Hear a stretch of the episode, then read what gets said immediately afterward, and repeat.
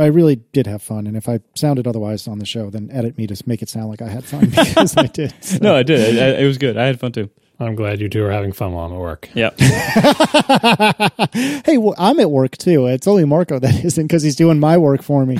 Tell me all about it. That's right. I was sitting. I was. I was uh, suffering. It was just a little bit chilly outside at the outdoor mall when the kids and Erin were in at the children's museum in the mall, and I was working on my uh, on my adorable. Yeah, it sounds like a hard life. It was tough. It, it, it was very difficult. Yeah, because it was a little chilly. Just a touch, touch too chilly. If I'd moved out of the shade, it would have been better, but then I wouldn't be able to see my goddamn screen. So. I don't know if it was because I stumbled onto the Wikipedia page for bug out bags. So this is the oh shit, I've got to get out of the house now. What are you bugging out from? I have no idea. I, this is so I was doing the show notes for Ask ATP. What's our WWDC EDC? Uh, which is you know everyday carry. And then i was looking at i was trying to find a link for edc and then i stumbled on everyday carry on wikipedia and that led me to bug out bag and i was just reading about you know blizzards and earthquakes and For all the natural disasters that hit Virginia, hey we have we have uh, uh, not hurricanes in like the florida sense but hurricanes in the surprising amount of rain and wind for as far inland as i am sense and so that can cause some problems from time to time. Yeah, but I think you're you're far enough inland that it is merely surprising, not like life ruining or house destroying. Nine times out of ten, I would agree. There have been occasions that it's been actually legitimately scary, but yes, you are certainly far more right than you are wrong. But did you know, Marco, that a bug out bag or Bob may also be referred to as a good bag, which is uh, an acronym for get out of Dodge, an inch bag, I'm never coming home, a personal emergency relocation kit or PERK, or a quick run bag, a QRB.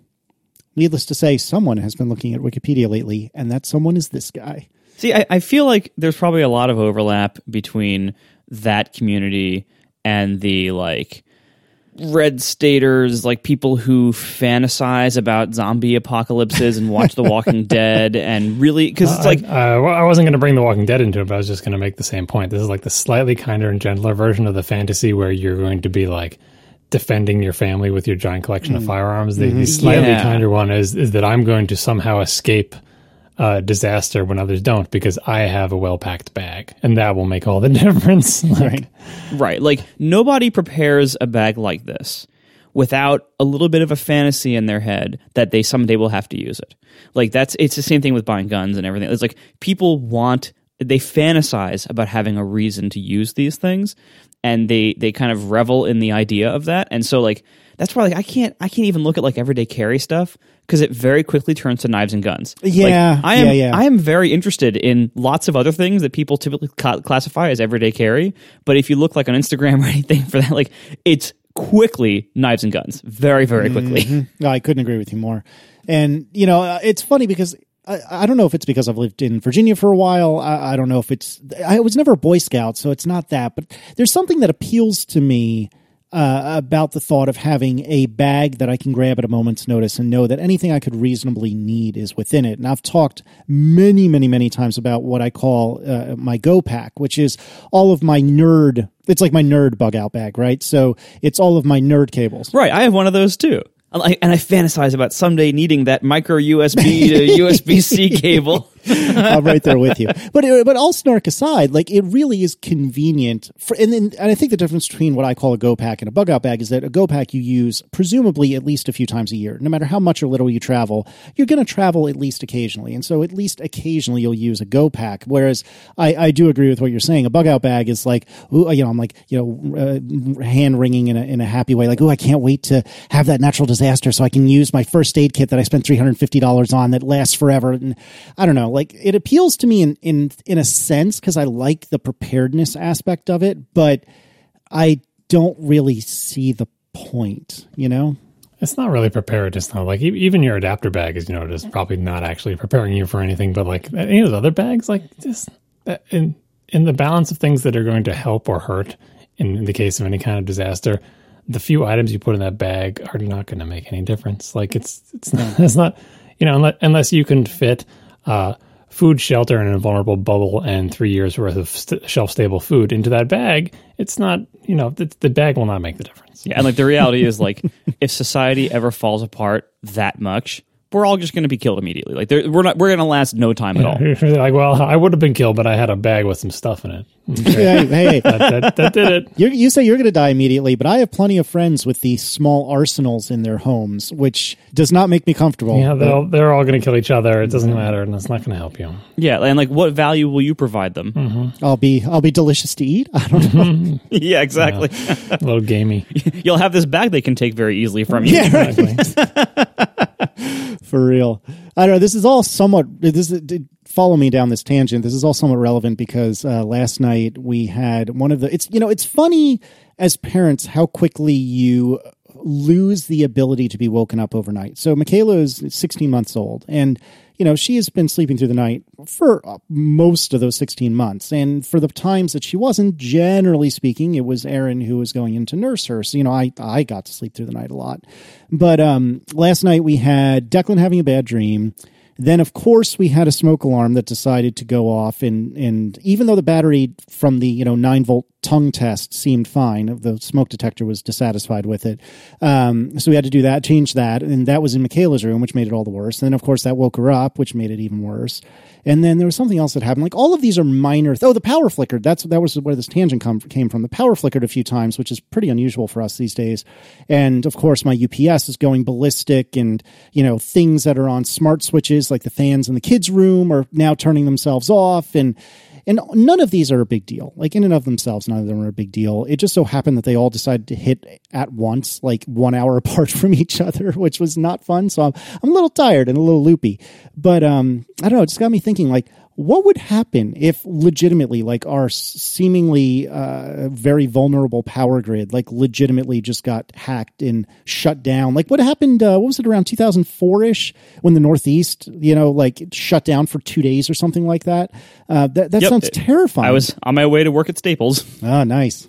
Nothing happens. I think we, were, we didn't have power for like a week, maybe, on Hurricane Gloria before you guys were born. Maybe. Um, you just hang out in your house, and I mean, especially if it doesn't happen in the dead of winter. In the dead of winter, you've got more problems, but places with the dead of winter also have fireplaces, and you get by. even that time, like when when we had that giant Northeast blackout when I was working at Staples, like it was really inconvenient for the few hours that we were in Pennsylvania that we were out of power, and then it was fine. Like I I have oh geez, I, I mean I have the the amount of like battery capacity and flashlight capacity that I have in my office right here within ten feet of me is incredible. Like I could keep our phones charged and our ha- and at least one room of our house somewhat lit with flashlights for like a week with what I have right here already. and when am I ever going to need it? Like probably never. Yeah. And if if any of it ever comes up, I'll be really excited to use it. Oh, I have just the battery for this purpose, right? And, then and like that'll happen maybe once every ten years for an hour, and it, then it won't. Then it'll never happen Yeah. after that. you know, my uh, my parents live about forty five minutes from me, and they have this very fancy uh, inverter generator that's enough to power not the entire house, but like a large portion thereof. It's like a six thousand watt generator or something like that. And my mother in law, who is about twenty minutes from me, has a whole home like natural gas generator. And I've really, really, really kicked around the idea of spending something like uh, it was like two or three thousand dollars, I think, for a for a fancy inverter generator. And so, uh, you know, like, and I already have a hookup in the fuse box to plug it in, and you know, I could power whatever portions of the house I wanted. I it, this is like the bug out bag, but even more expensive, right? Because I really, really want to get this like three thousand dollar generator just so I know that I will never have the problem. But then it's exactly what you were saying earlier, Marco. Then I'm just like fantasizing about the power going out. Like, ooh, maybe tonight's the night. Ooh, it's getting windy. It's getting windy. Should I go get the generator ready? It is so silly. Like, I haven't bought it because I know deep down it's a complete waste of money, especially since we have relatives so close. But oh, I want it. That's the thing. Like, if you're actually losing power so incredibly frequently that this thing would would like pay for itself, that's that's one thing. But the reality is, like in most most places around here, like you know where you live too, I'm sure, like you lose power so infrequently and for such short periods that like Right, right. worst case scenario, if you lose power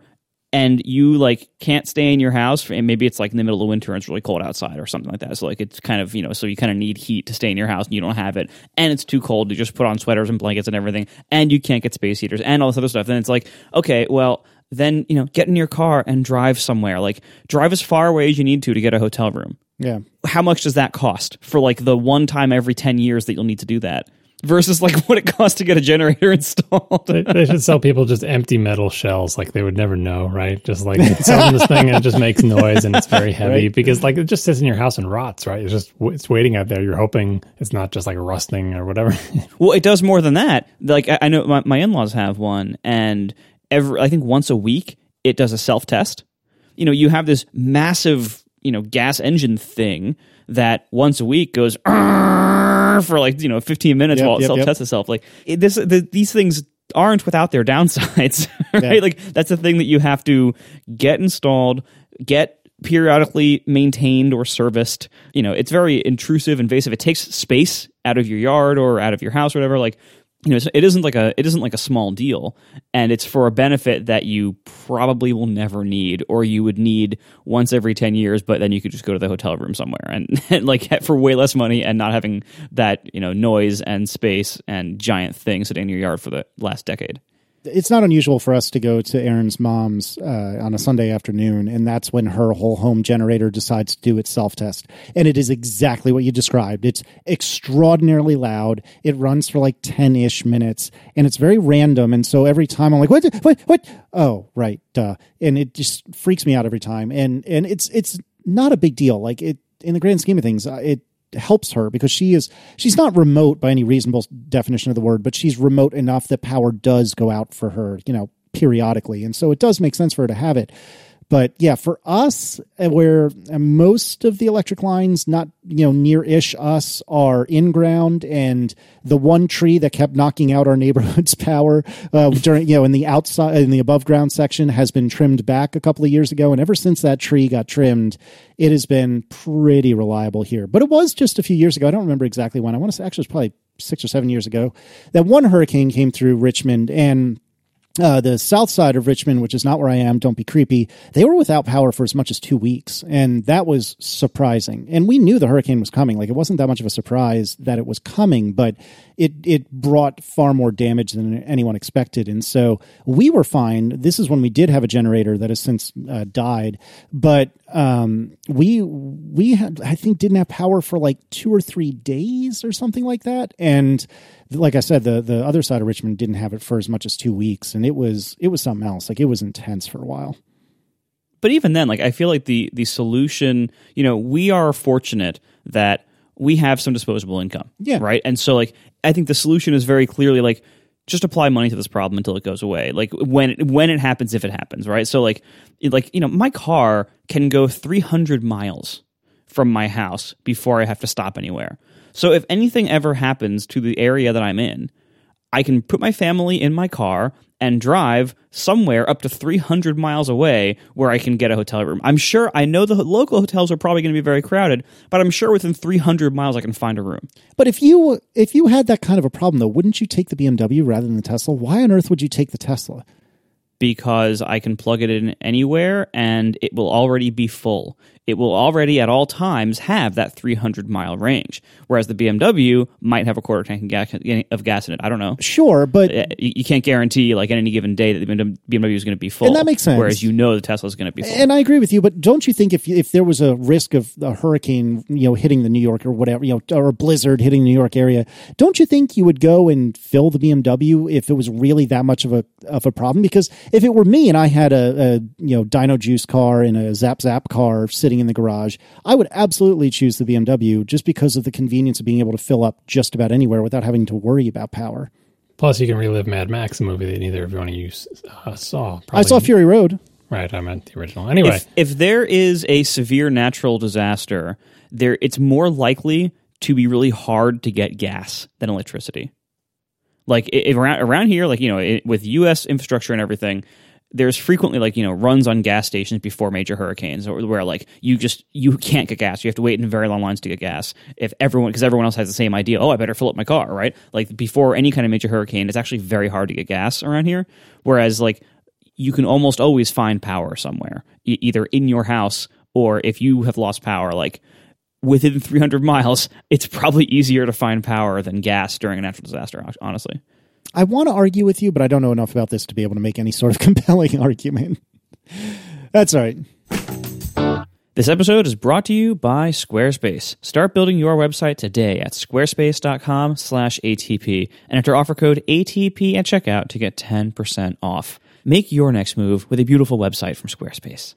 Now these days, everything needs a website. It's table stakes. No matter what you're doing, a new business or a new hobby, or even just a website for yourself to show off your portfolio or whatever else, you need a website for pretty much everything these days. And a lot of times, website host- hosting in the past has been difficult. You've had to like get your own server, install some package on it, keep it updated, keep it running, keep it up. Like it's it was really hard in the past and Squarespace makes all of that super easy. And even if you're making a more complex kind of site, something like uh, a storefront. Squarespace has digital or physical storefront hosting built into all their plans. If you want to host a podcast, you can do that on Squarespace too, just as easy as any other site. And of course, all the basics are there too. They have great support. They take care of updates and uptime and support and all that stuff for you so you don't have to worry about it. You focus on making your site with their intuitive, easy to use tools. You don't have to have any coding experience or technical know how to use Squarespace. It's wonderful. If you're setting up a site for somebody else, Squarespace is a great option there too because then when they need support, they can go to Squarespace and not you. So it's wonderful whether you're making a site for yourself or someone else. Now you can get started today at squarespace.com slash ATP. Start building your website with a free trial with no credit card required. When you decide to sign up, make sure to head back there, squarespace.com slash ATP, and use offer code ATP to get 10% off your first purchase. Once again, squarespace.com slash ATP, code ATP for 10% off your first purchase. Make your next move with a beautiful website from Squarespace. All right. Uh, first and foremost, uh, I need to remind you. No, I'm just kidding. We're all done with that. Don't worry. Uh, thank you, everyone who bought shirts and hats and polos and sweatshirts and everything else. Uh, really and truly, from the bottom of our hearts, we really appreciate it. Um, I would like to just uh, vindicate myself. Is that the word I'm looking for? I don't know. Whatever. I'd just like to congratulate myself that within, I think, an hour or two of the sales closing at Cotton Bureau, we got tweets from people saying, "Oh God, I forgot. Is there anything I can do?"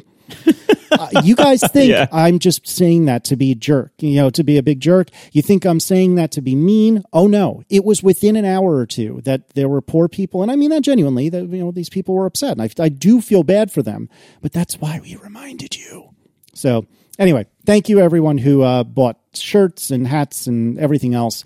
Uh, I really, uh, and I know my two co-hosts really do appreciate it, and I am super amped to hopefully see some of this walking around the San Jose area uh, in just a couple of weeks. Actually, it's coming up real soon. Yeah, thanks everybody. I wondered if Casey would find a way to get mad at listeners again, even though the sale is over, and he found a way. Found That's a what way. I think. Why don't you stop yelling at them? They just want to, you know, they're just buying merchandise. You don't have to yell at them every week to shame them for not buying in time. I don't know. Anyway, Wait, so which yes. one of us is bad cop? Which one of us is good cop? Which you, week is you're, this? the- you're the bad cop. I'm being trying to be the good cop here. Thanks, thanks for buying our stuff. Uh, hope you like it. I'm not going to be mean to you and, and yell at you. Hey, sometimes you need some tough love. Uh, I do want to congratulate a certain co-host of mine, even though he is being bad cop, and say You that are, you're the bad cop. I was no, the good no, cop. no, whatever. Uh, this is just, it's really just like Rec Diffs. anyway, um, I would like to congratulate John for his very amusing, uh, what you have put in the show notes as frame game fun. Which, uh, if you don't follow John on Twitter, first of all, you're making a mistake. But second of all, um, John was giving away uh, codes for free T-shirts, and the way he was doing this was by putting increasingly, or I guess decreasingly, whatever, smaller and smaller photos or, or clips of frames of movies uh, into tweets and saying the first person to correctly identify them uh, will win a free T-shirt code. And I didn't know most of these movies. I this don't contest is not for you two. Yeah, I know, I obviously. know. And even the one like you had Jurassic Park at one point. Don't don't ruin the surprise. Oh, sorry. You had something at one point that I had seen. Once I saw the full frame, I was like, oh, oh, oh, okay, that makes sense. But man, just looking at each of these pictures individually, I didn't have the faintest idea. I presume, Marco, you are also clueless? I, I recognized zero of them, to nobody's surprise. Yep. Same story here. Yeah, so uh, we we get these codes and like we you know you want to give them away to fans, right? Because what else are you going to do with them?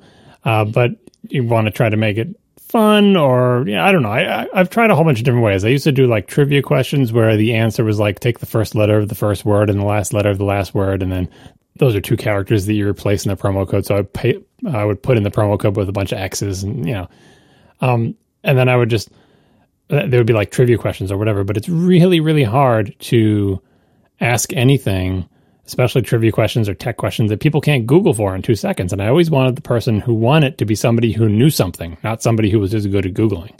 And so, of course, I try to Google them myself before I did them, but it's really, it's just, lots of really fun, interesting questions. You realize, oh, they can Google that in two seconds. So everyone's, you know, in fact, if you Googled it, you might get it before someone who was like, oh, it's on the tip of my tongue. What's that thing? So I tried a couple different things this time. One of them was doing drawings. Like I actually took out my Apple Pencil and drew something on my iPad and said, like, identify this thing that I drew. Because if you take a, a photo of a regular thing, people can just do like a reverse Google image search and find similar pictures. Um, and, and that tells them what it is. But if you do a line drawing, all Google finds is just a bunch of other line drawings that are totally unrelated, except that they're white backgrounds with black lines. So I did that, and that worked. But I really didn't have any more ideas about things I could draw. Um, so I came up with the the frame game thing, where I think it mostly worked for the intended purposes. I'm taking you know a frame of a movie, I'm taking a very very small portion of it, like incredibly small, but it's not randomly chosen. If it was like a computer that said, "Here's here's a movie, pick a random frame, and then pick a random square that's like you know a centimeter by a centimeter," nobody would get it because given a random section of a random frame, it could be anything. It could be like a, a piece of blue sky or a green leaf. How are you can identify the movie, right? So the whole the whole point of the game is, I would try to pick the smallest piece that I could, but strategically chosen from a frame that is significant, from a movie that I think people will know, and from from a portion of that frame that I think will evoke the movie. Um, so one of them, I mean, Casey already read it before, the Jurassic Park one. It's it's an iconic scene from the movie, uh, and if you see a portion of it, you can mostly tell what it is because it's like some kind of scaly skin. It was a dinosaur, surprise, and then some sort of like man-made lines, like a thin white line, then a black field, and then a thing with a red with a little lighter thing around it. But it's a particular color scheme. Just that portion of colors next to something that looks like dinosaur skin should bring to mind that scene. And sure enough, from this picture, it looks like nothing. You know, instantly people get it. They're just like, oh, Jurassic Park. You know, like I, I post a thing and then like I refresh my Twitter client and there's the answer. Like I just scroll like a little bit and there's the answer. So people were getting them really, really fast. Um, I, the I think the best one was the one I have in, in the show notes. If you guys can look at it on the left, it's like a smudgy orange square with some black stuff on it. And the best thing about that, the best thing about that one is that it's one of those things where out of context, like especially if surrounded with like a white background, it just looks like nothing. It looks like mud, right? Uh, but if you see the full frame, that part that I'm showing you is like the the brightest part of the frame. You know, you would think it's basically like the sky and sunlight, but taken it's like when you do that optical illusion and you're like these two things are the same color and you're like no way they're not the same color and then you take like a little piece of paper that just has a hole punched out of it and you just put the little piece of paper so you can just see that region and then you slide it over so you can see the other region you're like oh i see without the surrounding stuff they totally are the same color anyway that one was great because if you don't know the movie and don't you know know why it's famous you would never get it but people got it instantly I think there was only one that really stumped people, and that was where I I misdirected by grabbing a portion of a frame that had a thing un, that's like it was in the background. Or that's kind of mean, but I figured people might have noticed it in the background, but they didn't. But you know, every, people got all of them eventually, and the thing is, you can't really Google them. You, if you try to Google image search on any of these little snippets, you come up with nothing. Uh, so I enjoyed that, and I think I'm going to do it more in the future, uh, unless someone can come up with some other way to defeat Google while also rewarding people for obscure pop culture and or tech knowledge. Yeah, I, I thought it was a very clever way of doing it, and I was enjoying just watching along with the whole thing. Um, but yeah, most of these I didn't have a clue what they were. Oh, the earring one was good too. Like I, I did lots of eyeballs and stuff. Um, but then I did one that was showing like someone's ear with an earring in it, and it was like the you know the Shawshank thing. After all, how often do you look at a woman's earring? Like you, there yeah. are lots of famous scenes where you're like, oh, I know that person, I know that actor, I know this famous scene. But do you know what earrings they were wearing? I just put the earring and the ear up there, instant, instantly people got it. People are amazing. It was someone was tweeting like should be like the collective wisdom of people on the internet versus the world's most powerful AI, and uh, I think the internet would give them a run for the money. I was having a conversation with, with somebody once. Um, there's a subreddit or something like that where you can put up a picture of something somewhere, and it can be as obscure as like a portion of a carpet of a hotel and the whole like shtick or game of this subreddit is to try to determine where on the planet that picture was taken. And according to whoever it was that was telling me the story, uh, it was stupefying how accurate these people can get. Like based on just infinitesimally small pieces of information, they can find exactly like which room of a hotel somebody was in or something like that. Maybe I'm exaggerating some, but you get the point I'm driving at. Is just it is unreal what the hive mind of the internet when it puts its hive mind together can can do. It's just tremendous. All right. Uh, just earlier today, I believe it was, we heard some news from Apple with regard to Intel CPU vulnerabilities, and I forget the the like marketing names for these things, but this was the thing. Zombieland or something. Yeah, this was the thing with uh, predictive execution. Is that right? It's another one like that. It's a new one, but it's uh, along along the same vein. Yeah, similar to Meltdown and Yeah, yeah, yeah, Spectre, Spectre, yeah. Spectre, that's it. Yeah, yeah, very similar to those, where basically it's exploiting uh, some of the side effects of predictive execution and faults and stuff the way Intel CPUs work. Uh, John, I, so I, I actually I tried to read the paper right before we started here, and I, I, I honestly had a hard time figuring it out. Um, John, did you actually have a better understanding of this? I didn't put it in here for us to dive into the nitty gritty details, just to like think about the you know to revisit this topic because we talked about it more last time. You know, situations where Intel CPUs, where you, if you can get them to run anything, you can read information that you weren't supposed to be able to read based on the effect of you running your thing, like whether it's timing or like you know, like I said, faults or other other things like the side effects of what you're running let you determine something about the world. And once you have a tiny little tool like this, like, well, if I do this in just this right way and either look for this side effect or check this timing, I can tell whether uh, the first bit of this thing that I'm not supposed to be able to read is a one or a zero. And then if I do it a certain other way, I can tell the second bit and the third bit and the fourth bit. And then computers that are great at doing stuff repeatedly, then you're off to the races. And now you're reading bits of information that you weren't supposed to be able to see, which are probably mostly garbage. But if but you just keep running it and just read everything that's in there, and eventually you can start to extract interesting information that might be in memory or in caches or whatever. Um, and this has plagued the Intel CPUs for a little while now. And the first time it went around, it was like, okay, well, Intel CPUs have this problem, um, but ARM CPUs that Apple uses in its phones don't, because ARM CPUs are the ARM CPUs Apple's using are generally simpler and didn't have the same speculative execution logic or didn't have hyperthreading or like you know were basically like the, the features that were being exploited didn't exist in the ARM CPUs. Uh, now this one I assume is the same type of deal, like where people say, "Oh, well, you know, this is why Apple should switch to ARM because they wouldn't have to deal with all these Intel problems." And there's two parts to that.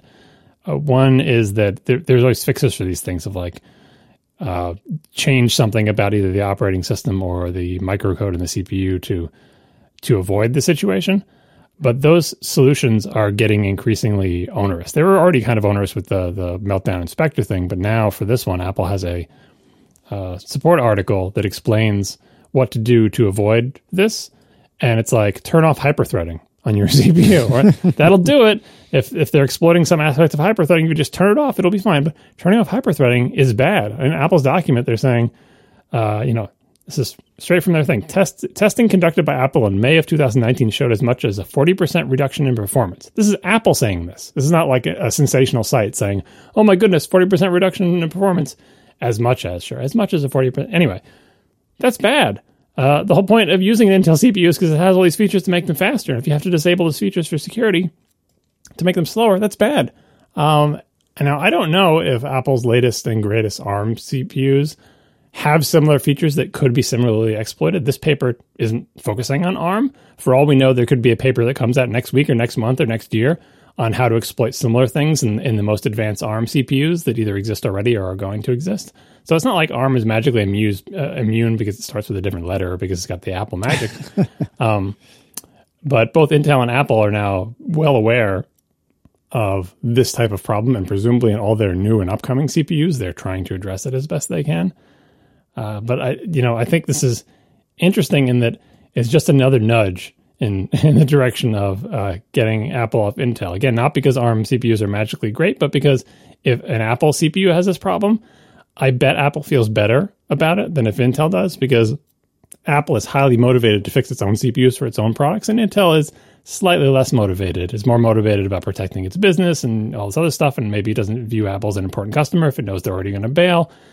You know, this is why Apple wants to uh, own and control the core technologies, blah blah blah. Um, and the other thing uh, that I want to talk about this is, I think I saw a couple of things like well, this is you know if if you're executing code, it can do all this stuff and get it all your memory, but just don't run any uh, any strange programs in your computer and you'll be fine. Like it's not a you know it's not a thing that someone can use to break into your computer. But as far as I'm aware, and, and again, this would have you know I don't know if you saw it the, when you were looking at the paper Marco that you just need to execute anything on the CPU. So one thing that we execute on our CPU all day long is JavaScript in web pages. And I think a lot of these papers, perhaps also including this one, have a demonstration of the exploit using JavaScript on a web page. And so, yeah, it's not like you have to download a piece of malware. I'm not sure if it's this one or, or, or the other things, but if you can just run JavaScript and exploit this, that's really bad. That's really, really bad. Now, there are no, to be clear, as they point out, there are no exploits in the wild that do anything with this.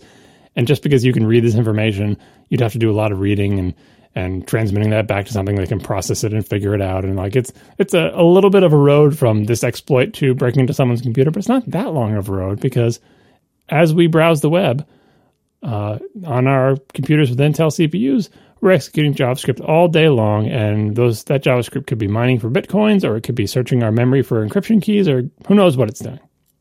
So I'm as these stories come out, I think a lot of you know if if you're not a tech nerd and not following these things, you might be you might not know about them. But if you but if you know a little bit, you'd be like, what what can I do? What what should I do to protect myself against this? And the answer is like, it's not much you can do. Like you can do what's in the Apple support article. They have you boot your computer with some NVRAM args that that slow your CPU way down by disabling features. You could do that, but does that going to protect you, or is that just going to protect against this particular bug, and you're just waiting for the next one? Like it's one of those situations where it's bad and there's not really much we could do about it except not use our computers with Intel CPUs, I suppose, or hope there aren't similar exploits to ARM ones. I, feel like this is. I think we said this last time. It's worse than Heartbleed because at least Heartbleed you could patch a buggy piece of software everywhere, and even that was a pain. This is like a, a hardware problem, and you can't really change the hardware that's in all of our computers other than disabling features, and even that might be complete protection. So I my I don't have any good advice for people. Like I, am not going to recommend everyone slow down their CPUs, but I'm also not going to say that you're safe because you're not, and we're not. So I guess we'll all just uh, hang on here and wait for the new products with new CPUs that avoid this. Well, actually, I don't have to worry because all these bugs only only apply to CPUs made after 2011, so I'm actually oh, safe. God. But because my 2008 oh, Mac Pro, your computer is so primitive that it has none of these. There's no hyper threading. yeah.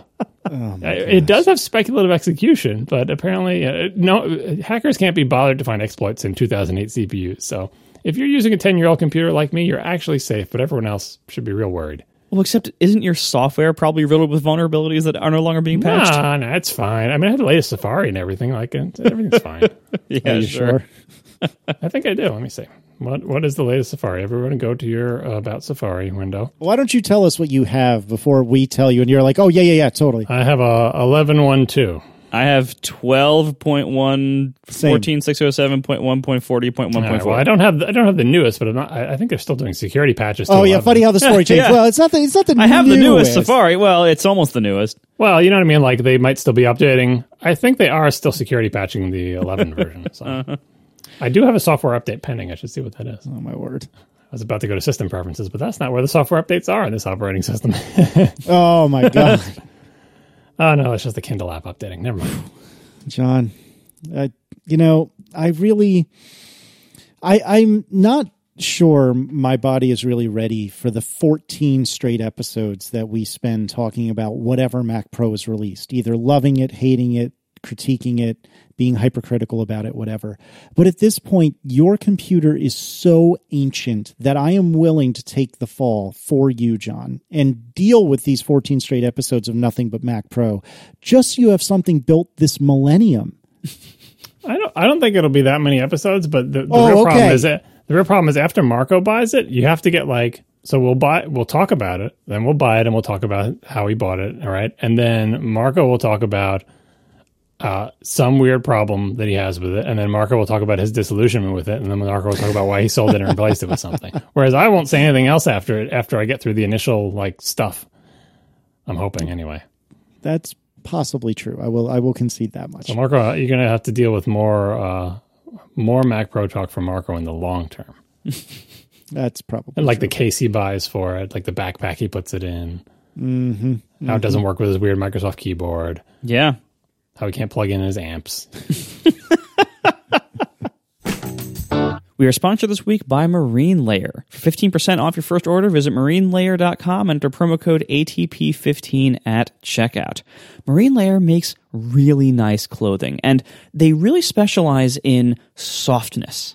When they say their stuff is soft, they really mean it. It's not just like, oh, that's that's nice, you know, you forget about it instantly kind of soft. It is like wow, how did they make this even this soft? I'm never taking it off. Like that's how soft it is. So it turns out the softest t-shirts are made from trees. Micromodal, which is found in Marine Layer's signature fabric, is made from recycled beechwood. The pulp production is self-sufficient, which makes their tees sustainable, eco-friendly, and incredibly soft. I gotta say, when we first did uh, Marine Layer sponsorships, maybe about three, four months ago, I had just gotten their stuff and I was impressed. I'm like, okay, this is soft. But I thought, like, you know, how soft is it really going to be after a few washes? Well, they've been in my regular rotation now. I, I've heavily worn the t-shirts I got from them at like, you know, three, four months ago, and they are still remarkably soft. I am shocked at the level of softness, durability, I guess if that's a thing, that you get out of, out of Marine Layers clothes. They're amazing. They're also just easy to shop with. Their return policy is insanely good. You can return pretty much anything for up to a year, so they really stand by their clothes. You get free shipping and free returns on all US orders. And they even, on some of their most popular stuff, they even make in between sizes, like between medium and large, they make a marge. And between large and XL, there's a larger because you know sometimes you're in between sizes. It's wonderful. Check out Marine Layer. It is an amazing storefront for amazing clothes. They're incredibly soft and it's super easy to order from them. So check it out today, marinelayer.com. And you can get 15% off your first order by using promo code ATP15 at checkout. Thank you so much to Marine Layer for sponsoring our show. Steve Troughton Smith had an interesting tidbit. This is actually a few weeks ago now, I think, about uh, Mac OS 1015, which is the forthcoming version, house cleaning.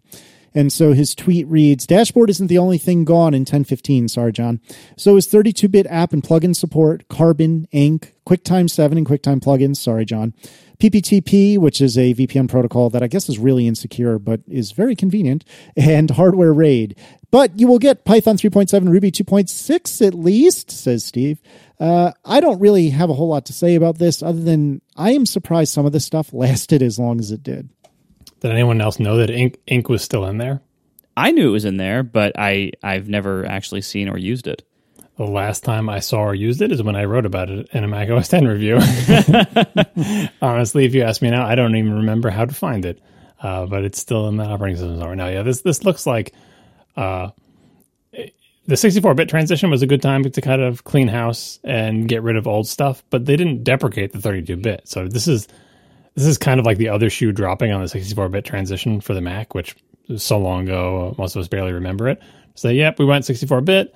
Uh, and then eventually all that 32-bit stuff's not going to run. And that's not a problem if that stuff was also updated to 32-bit, but everything updated to 64 rather. But everything that wasn't updated to 64-bit is stuff that Apple doesn't want anymore. So QuickTime not updated because it's not going to continue. Hardware RAID, I guess they're not into it anymore. You know, Carbon already we know didn't get 64-bit famously a while back.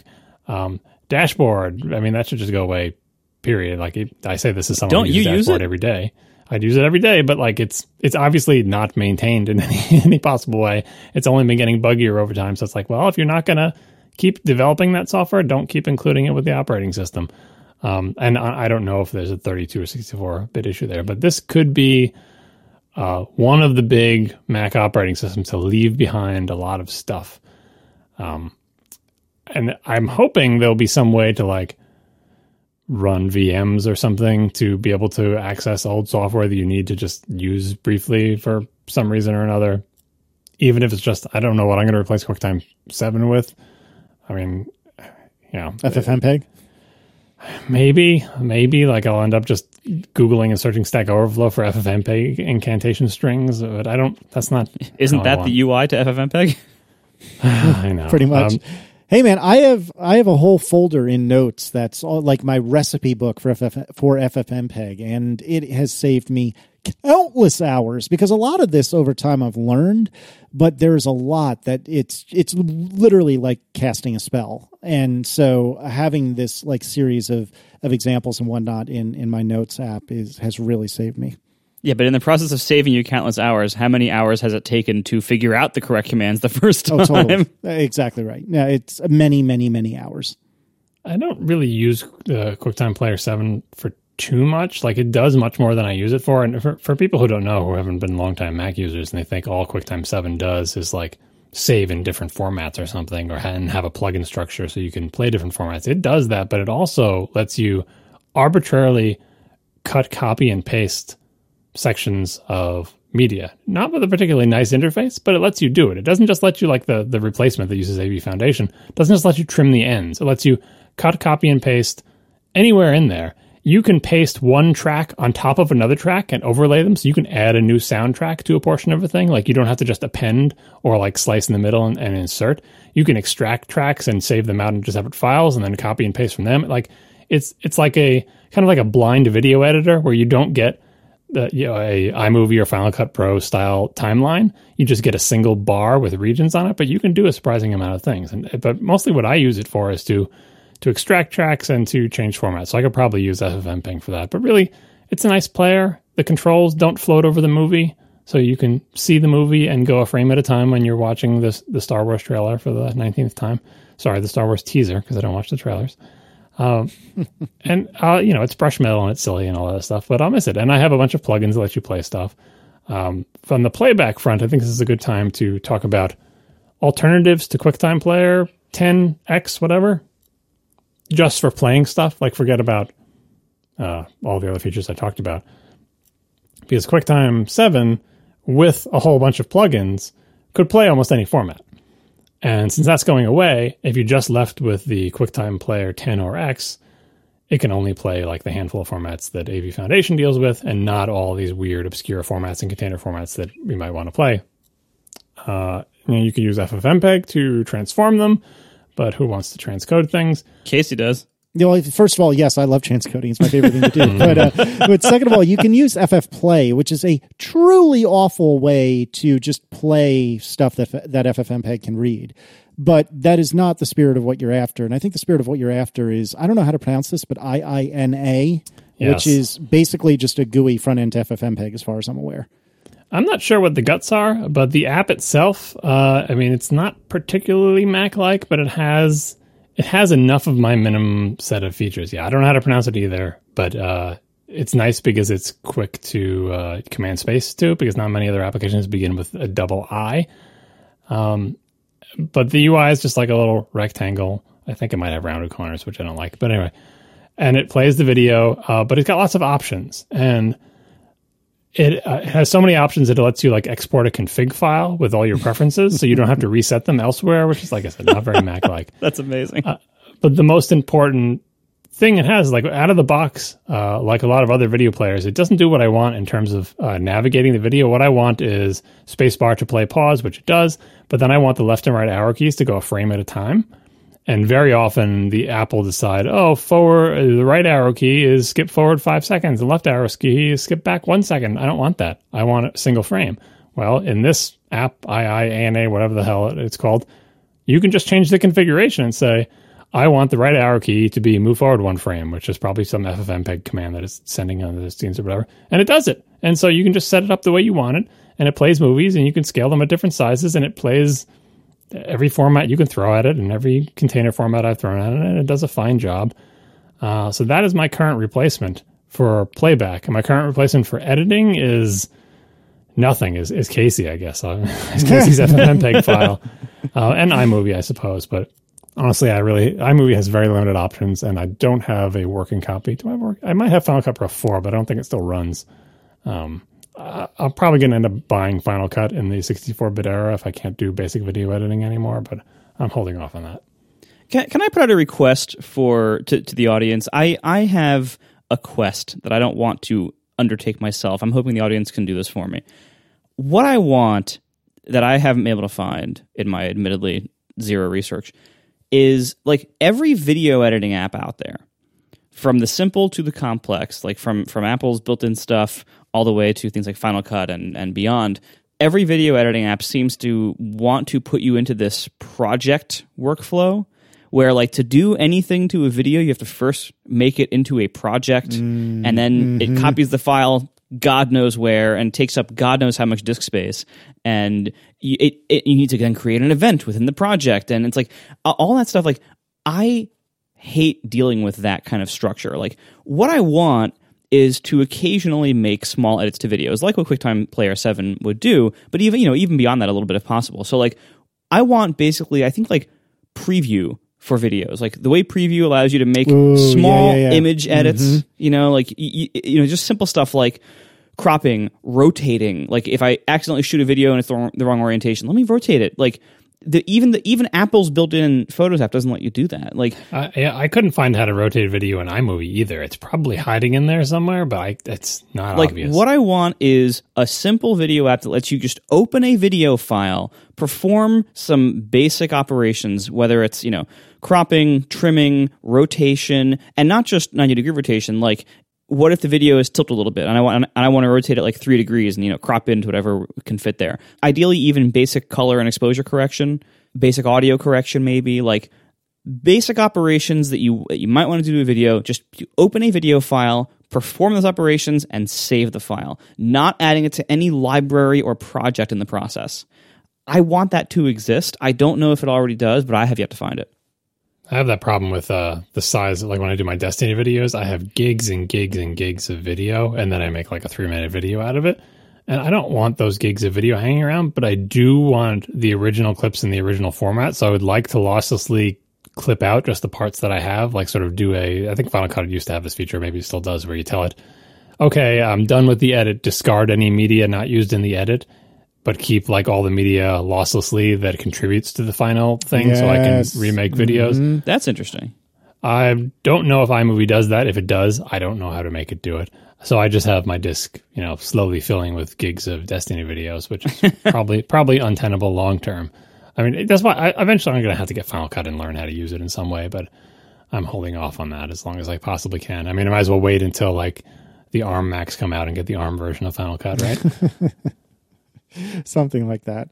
Oh man, this actually does sound Marco exactly like what I would like for not you know the the YouTube videos that I'm occasionally doing occasionally, but uh, We're still telling ourselves that, huh? yeah, exactly. Um, but no, I, I would love this sort of thing, but I don't need a project right now, so stop trying to put bad thoughts in my head. Yeah, iMovie, speaking of projects, iMovie is worse than even you described, Marco, where you have to make a project for stuff.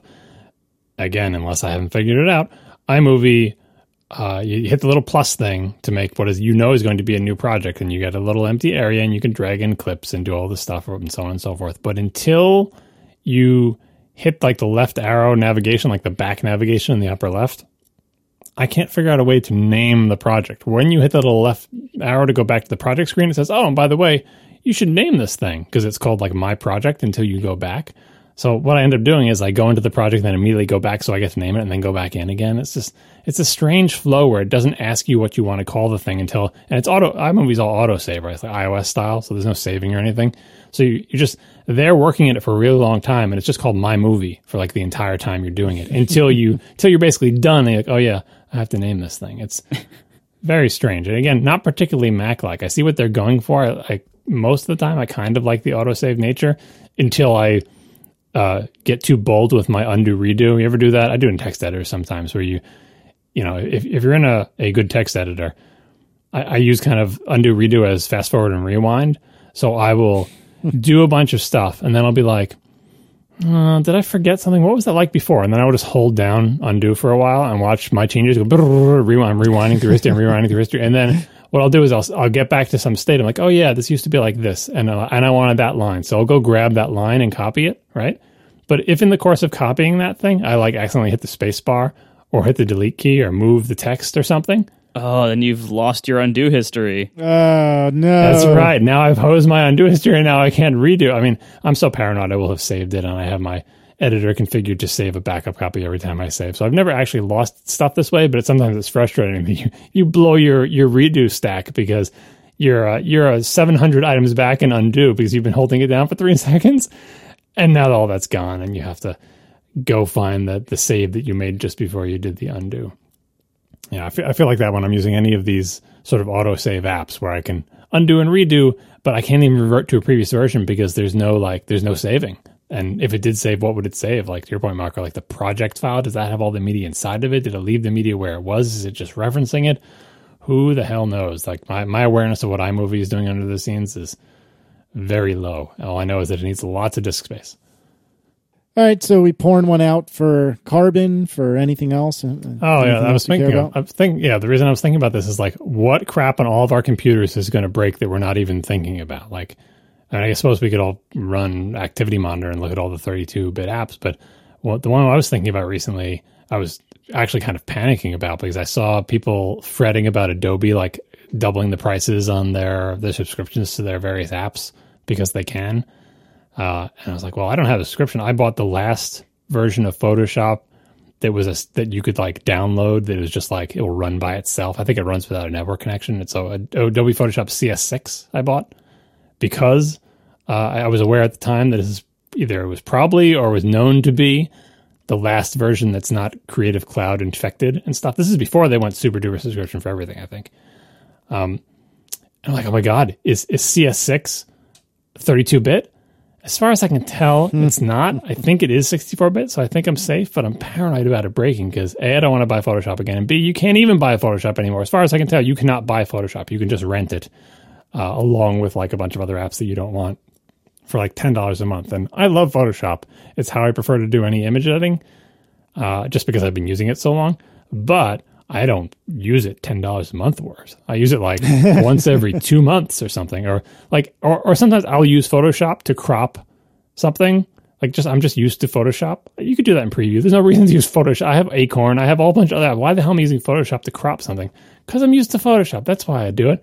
And so I'll be sad if I can't run it, but I'm not going to pay ten dollars a month for it. So I really hope CS6 keeps running. But as far as I can tell, other than all of my old Mac games breaking, what else is new?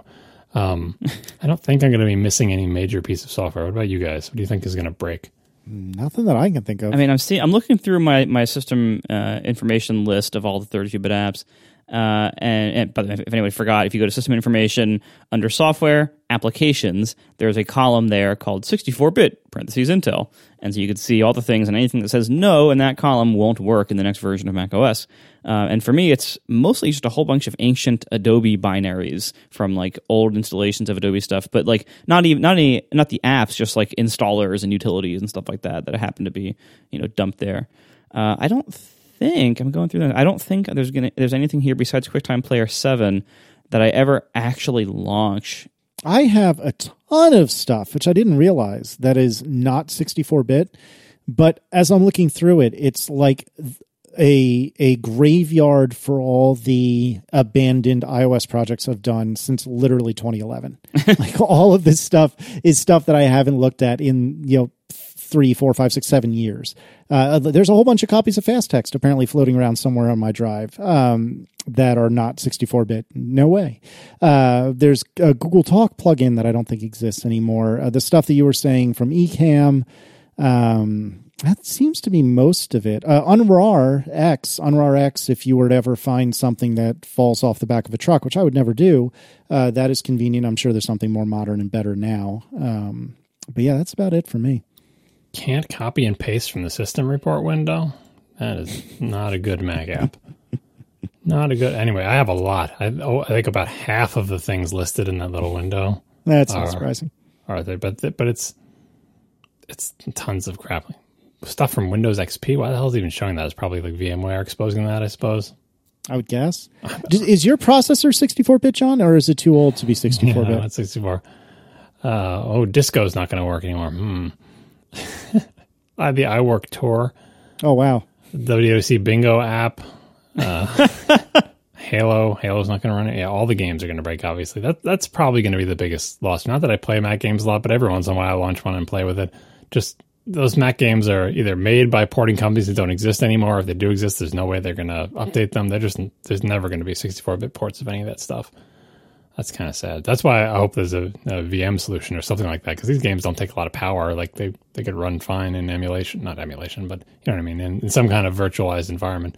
I don't know. I, I don't even know if, uh, if VMs would target that type of scenario. On an OS doesn't allow 30-bit executables run a VM that can somehow run 32-bit. I don't even know if they can do that, but I hope somebody does something. Oh, iWeb, iWeb's 32-bit. The backup application, remember that? She had like a little umbrella when Apple made a backup application. Hmm. That was before my time, I think. Yeah, same. Yeah, I mean, this is the type of thing where you can you can plan and you can think what's going to break, and I'm sure the Apple installer will have a stage that like tells you these are the apps that aren't going to run anymore. They tend to be pretty good about that. But at that point, like, what are you going to do? Stop the install? I mean, save a list of them, take a screenshot, take a picture of your screen with your phone to remember which applications. I mean, you'll find out when you kind of like I used to find out when I'd upgrade it to any of the versions. I upgrade to like Snow Leopard, and half my applications have like the circle with a line through it over the icon because they don't run on this version of the OS anymore. It's not because of any sort of bit transition. It's just like, nope, not compatible with this version of the OS at all. That happens all the time, but I feel like this is going to be the big one. Right? And to be clear, I you know I accept this as, as a you have to do this every once in a while. You can't keep all the old software running forever. It's counterproductive. You just end up being Windows. So I, I think it's good to clean this stuff out. I'm just it's an opportunity to find new, interesting, better alternatives. Like I'm I'm happy finding that Ina or whatever application because I'm glad someone's developing someone who has some of the similar values to me in terms of configurability and UI and feature set is making a video player for the Mac. And It is not even Marzipan. Like what, what's even going on? When's the last time we saw a new Mac app? Real time follow up from a friend of the show, Steve Troughton Smith. Uh, he posted to Twitter uh, a couple of weeks ago, which I did not notice or didn't remember. Uh, there's a way to actually force your Mac to run only in 64 bit mode, which I haven't looked into the instructions yep. yet, but we'll put a link in the show notes. So you could boot into this 64 bit only mode and see how many things fall apart to kind of get a taste for how screwed you are. Yeah, it's not entirely representative because there's parts of the OS that are 32 bit that will presumably be ported, so you don't have to worry about them, but it'll be broken. But yeah, you can definitely find out which your apps aren't going to work. But like part of it is which apps aren't going to work, and part of it is just to find out uh, which one of these developers is going to release a 64-bit version. Because I bet a lot of them are. Like there's some, you know, it's it's still a developed application, and they just never saw the need to be 64-bit, and they're to release a 64-bit version, but they're not to release it until they have to, essentially, until this OS is out for real. Um, so even if you find them, it doesn't mean for sure you're not to be able to run it. Just maybe go to their website, see the last time it was updated, send their support person an email, and see if you get a response and say, "So, are you to make a 64-bit version of this?" And if you don't get a reply, that probably means no. Oh man we'll see what happens. So hopefully it won't be too bad, but I bet you there's going to be a lot of whining about random things that just stop working that nobody expected to stop working. I'm kind of, and speaking of the end of this thing is about uh, they're finally upgrading to a, a, more modern version of Python and Ruby. Uh, command line stuff or other sort of, I mean, obviously the stuff with the ship is the operating system, that's fine. But if you're like me and compile a bunch of software out of the box, I think most of my compile stuff is 64 bit, but there's another situation where if there is anything built with 32 bit, it probably means that no one has bothered messing with it for such a long time that it just happens to build using you know Apple's GCC lookalike emulation in 32-bit mode. And when 64-bit comes, I mean, I guess you can can you still you could still compile a 32-bit executable, I suppose, with uh, the GCC's cross compile thing, but you can't run it. And uh, to answer the chat room's question, no, I'm not going to use Homebrew. I don't know. I, th- I think it'll work out. I, I wish, yeah. This is one of the few times that I wish I don't wish I was still writing the reviews, but I wish I had already written the review because I would know the answer to a lot more of these questions. nice. Because when you when you're forced to write the review, you're forced to learn the answer to all these questions, and now instead I'm just asking the questions to the air, and I got to read someone else's really big review. We are sponsored this week by Linode, my favorite web host. You can get a server running in seconds with your choices of resources, distro, node location, and more. And they now have a new location. They are proud to announce their newest data center in Toronto, Canada. This is built using Linode's most up-to-date hardware and their next generation network backbone. So Linode Toronto allows you to comply with in-country data protection requirements while taking advantage of all of Linode's technology and tools. Whatever you want to build, you can build it on Linode. You have dedicated CPU options available now. You have distributed application potential, hosted services, websites, CI and CD environments, which I bet Casey knows what that means. Or you can just run a big, big web app like I do. I run all of Overcast there. It's wonderful. If you're a nerd and you need to run servers, you need Linode. All of their servers have native SSD storage. They're backed by a 40 gigabit network, industry leading processors. I've personally been hosting there for eight years. This is longer than ATP has been running, long before they were a sponsor of this show, of course. I've been there for eight years because it is simply the best host I have ever used. It's a wonderful value. It is it is proven even over that entire 8-year time, there has never been a time when I've said, "You know, I'm tempted to buy some other host because they're becoming a better value." No, it has never happened. In 8 years, Linode has always been either matching or exceeding the best values in, in the business from anybody else. It's been wonderful. Their support is great too. Their control panel is great too. Everything you want out of a web host, Linode offers it and more. Linode.com slash ATP to see for yourself how awesome this web host is and use promo code ATP2019 to get a $20 credit. And their plans start at just $5 a month. And so you can get four months free with that credit if you want to. Check it out, linode.com slash ATP, my favorite web host. Thank you so much to Linode for sponsoring our show. All right, let's move to Ask ATP, and we start with Alex White, who writes I hear Siracusa say that he writes lots of code comments. Many coders today consider comments to be a quote unquote code smell. That is to say, it's not good. What is John? Why does John think that they are valuable? And Alex wanted to chime in that they also think that they are valuable for the record. Uh, I mean, I, I suppose uh, probably doesn't have too much experience with other programmers, so I'll ask have, have you ever met someone who considers comments to be a code smell? Never. No, I don't think so. Not that I can recall. I, I would presume at some point or another, I I don't think I've heard anyone explicitly state that they think it's a smell, but certainly by virtue of the lack of comments in their code, you could you can kind of uh, deduce that they think it's a bit of a smell. But uh, but no, I don't think I've ever seen anyone like thumping their chest saying this is this is gross, get it out of here. I mean, I can I can guess the logic behind it. Yeah, like, yeah, that- If you figure like you know, there's I, I think there's two arguments against comments that, that I can think of. One would be the code should be self-documenting, and the second would be that comments don't update themselves when the code changes. And so if you like refactor or rewrite or change something, you know, there's a chance the comments could be out of date.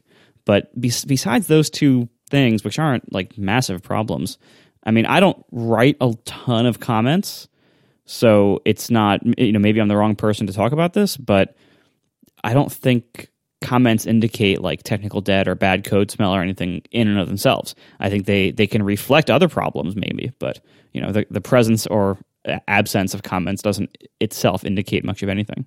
Yeah, the self documenting thing is, is what I was thinking of is probably the strongest reason. The, the not updating stuff is like, uh, that doesn't, doesn't, make any sense. Like, you control both of them. So, yeah, they could get out of sync, but you could also have random lines of garbage code and dead code. Like, we, is code a code smell? Anyway, um, for, for the self documenting, this gets into, I was, I was forced to try to explain this to my son because he's doing programming. I was trying to tell him how to write good comments. This is all just basic advice that you hear from when you're learning programming, but it's worth worth talking about for a non-programmer audience that may be listening to this and just about to fast forward. Hi, Jason, because we're talking about programming.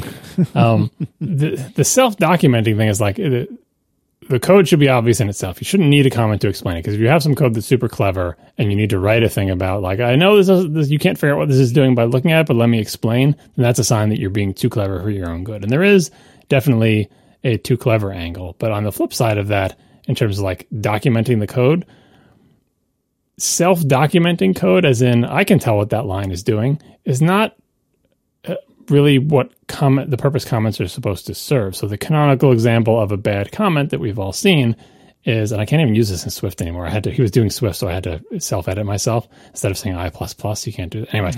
like I'm gonna i plus equals one or i plus plus or whatever. You're taking a variable and you're incrementing it by one. So you, that would be Wait, the code. why line. they took out plus plus in Swift? Oh, Don't even been? get me started on this, been, Marco. Marco? Don't even get me started. This makes me so angry. Why? They didn't take it out. I don't think it was ever there. No, it was there. Oh, it was briefly. I don't know. I, It was Swift two. Uh, it went away. Yeah, it was early. Uh, don't I?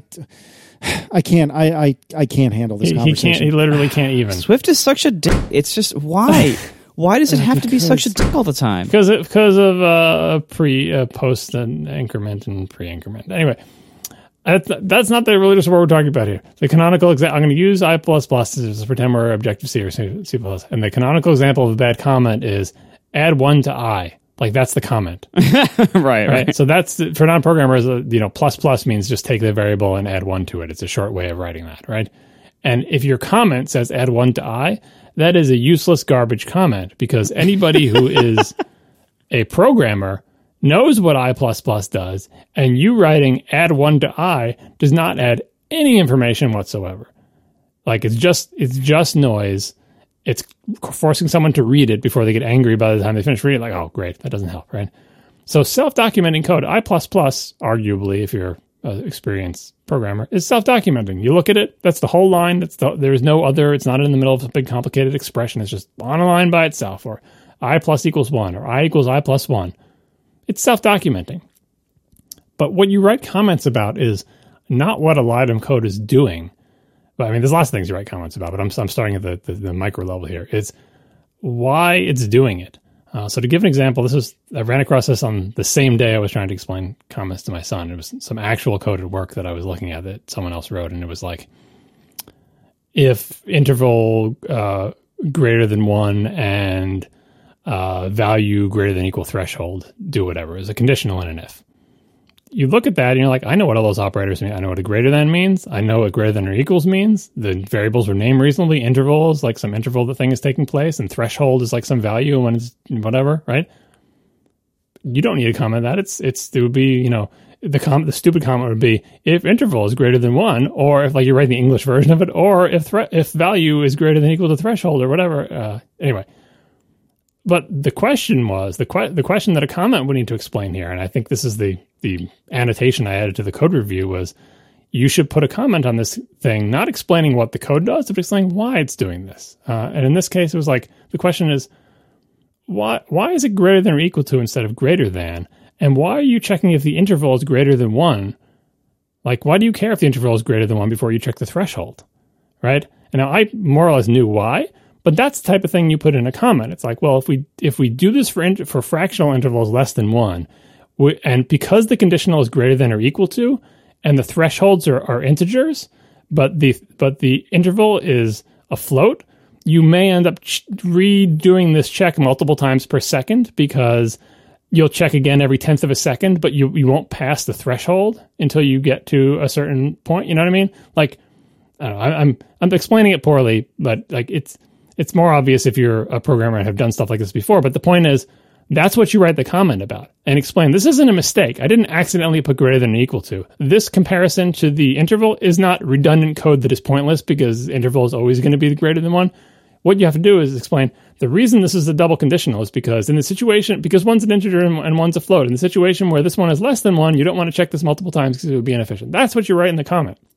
And that's like the lowest level comment I'm talking about, moving all the way up to a comment about what the hell this function is supposed to do, broadly speaking. What arguments does it take? What return value does it have? What exceptions could it throw? And there's structured ways to do that depending on your language. Classes. What the hell's the point of this class? What is it supposed to do? What are its responsibilities, broadly speaking, right?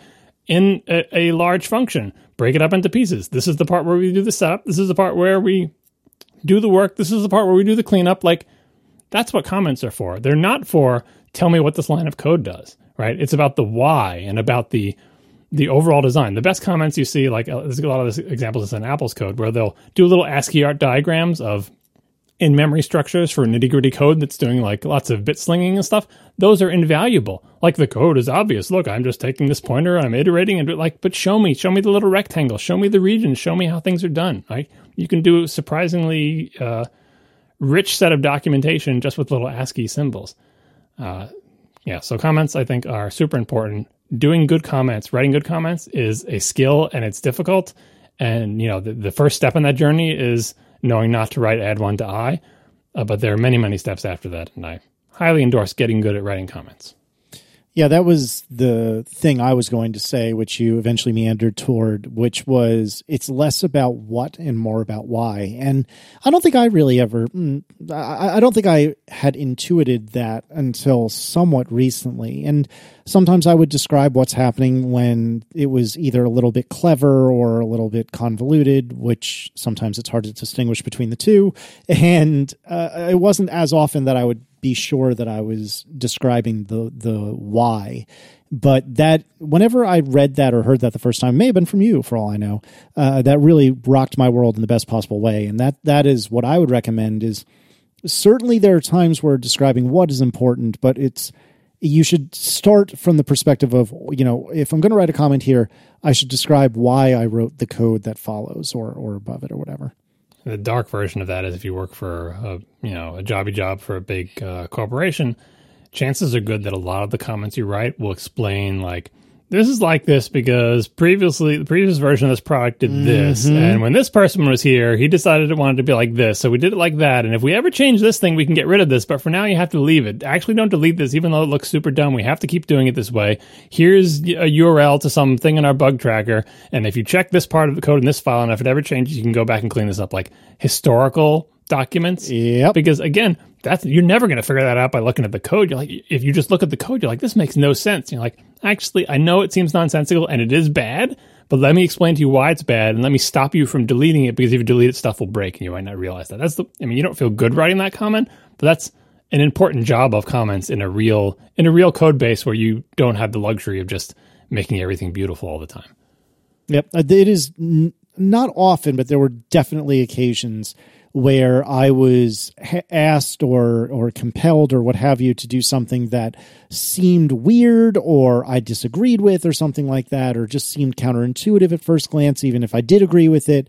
Uh, and I would definitely write you know this the following was decided because of such and such conversation between me and such and such person on such and such date you know with my name attached to it. So exactly what you said you know future me or future coworker or what have you when they stumble on this and go what then they can see the comment and say oh and and sometimes to your point john it'll be a link to like you know god god help me it was jira at my most recent job but you know a link to an issue tracker that says okay let me explain you know the the history here and what what, what was going through all of our minds at the time Yeah, be careful with links though, because if your company changes the issue tracker every three or four years, then all those links break. And you know, eh, like I said, the main thing I tend to end up commenting here is like, future person, which may be me. At what point is it safe to undo or get rid of this hack? What conditions must be met? Like, this is gross. This mm-hmm. shouldn't be done this way. We have to for some stupid reason that I will not document.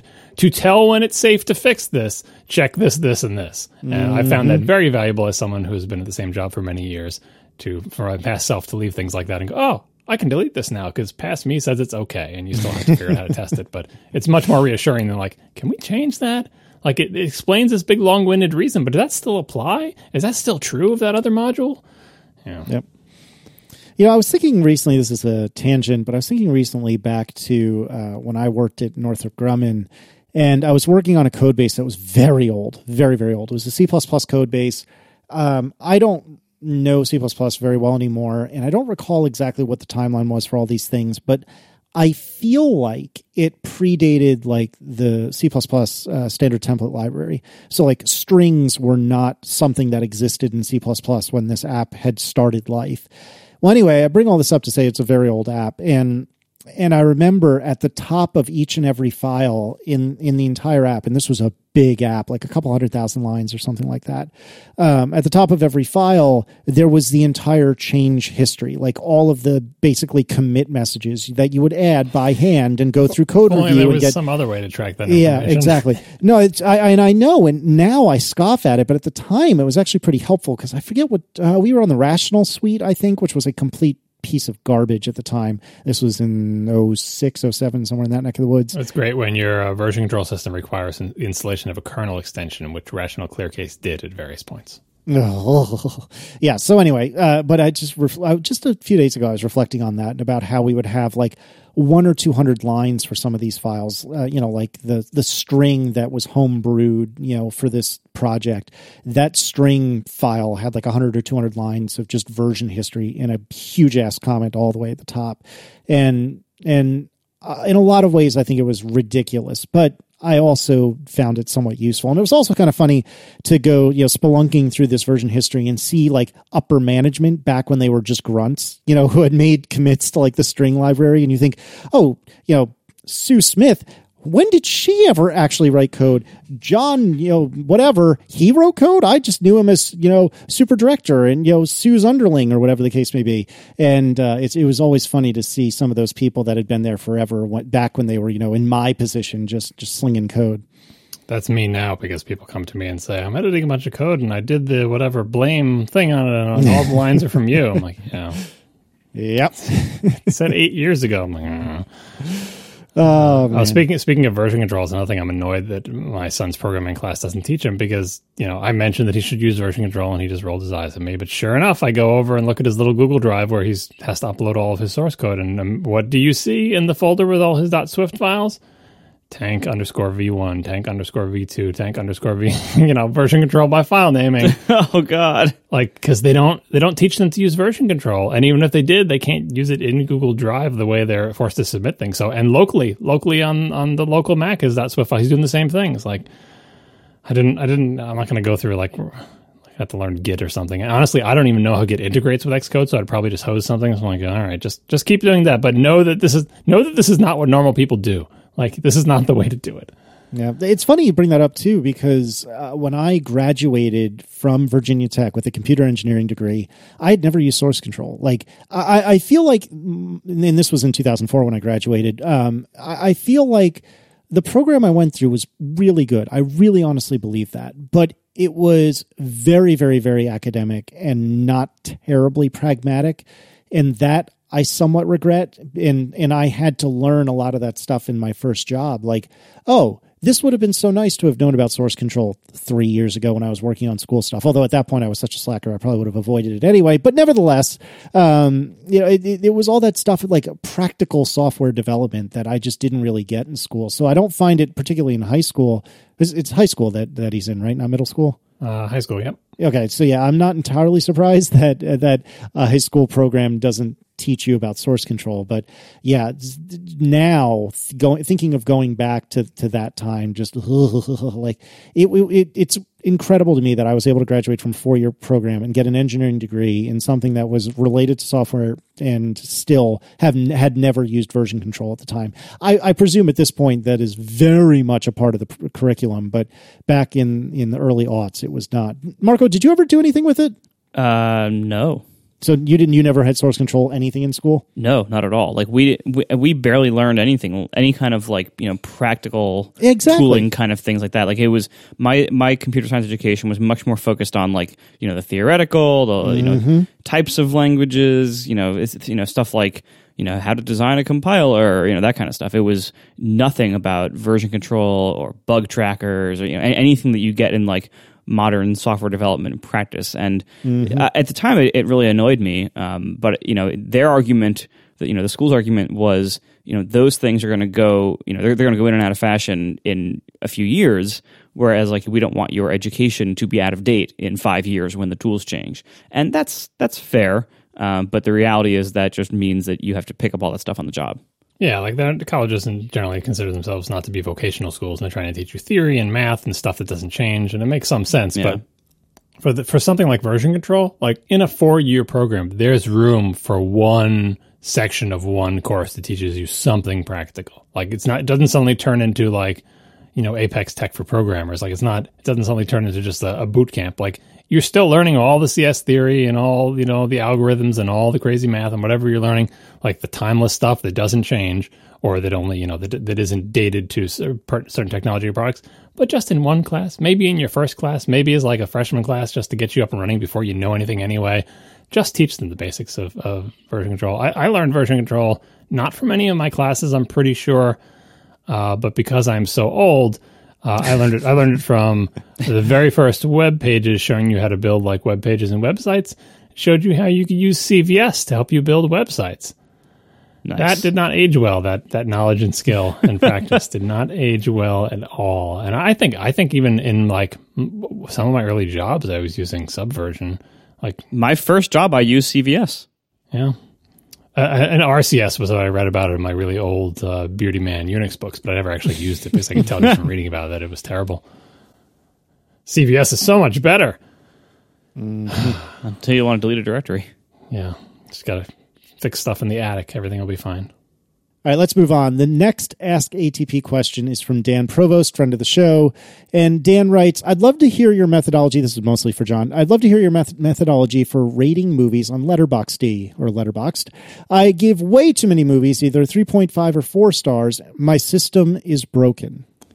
Oh, I mean, my my system, I, my system I use is similar for what I use to music, which is like it's a little bit different. So for movies, like we've talked about this on, I've talked about this on a lot of my podcasts of uh, best versus favorite.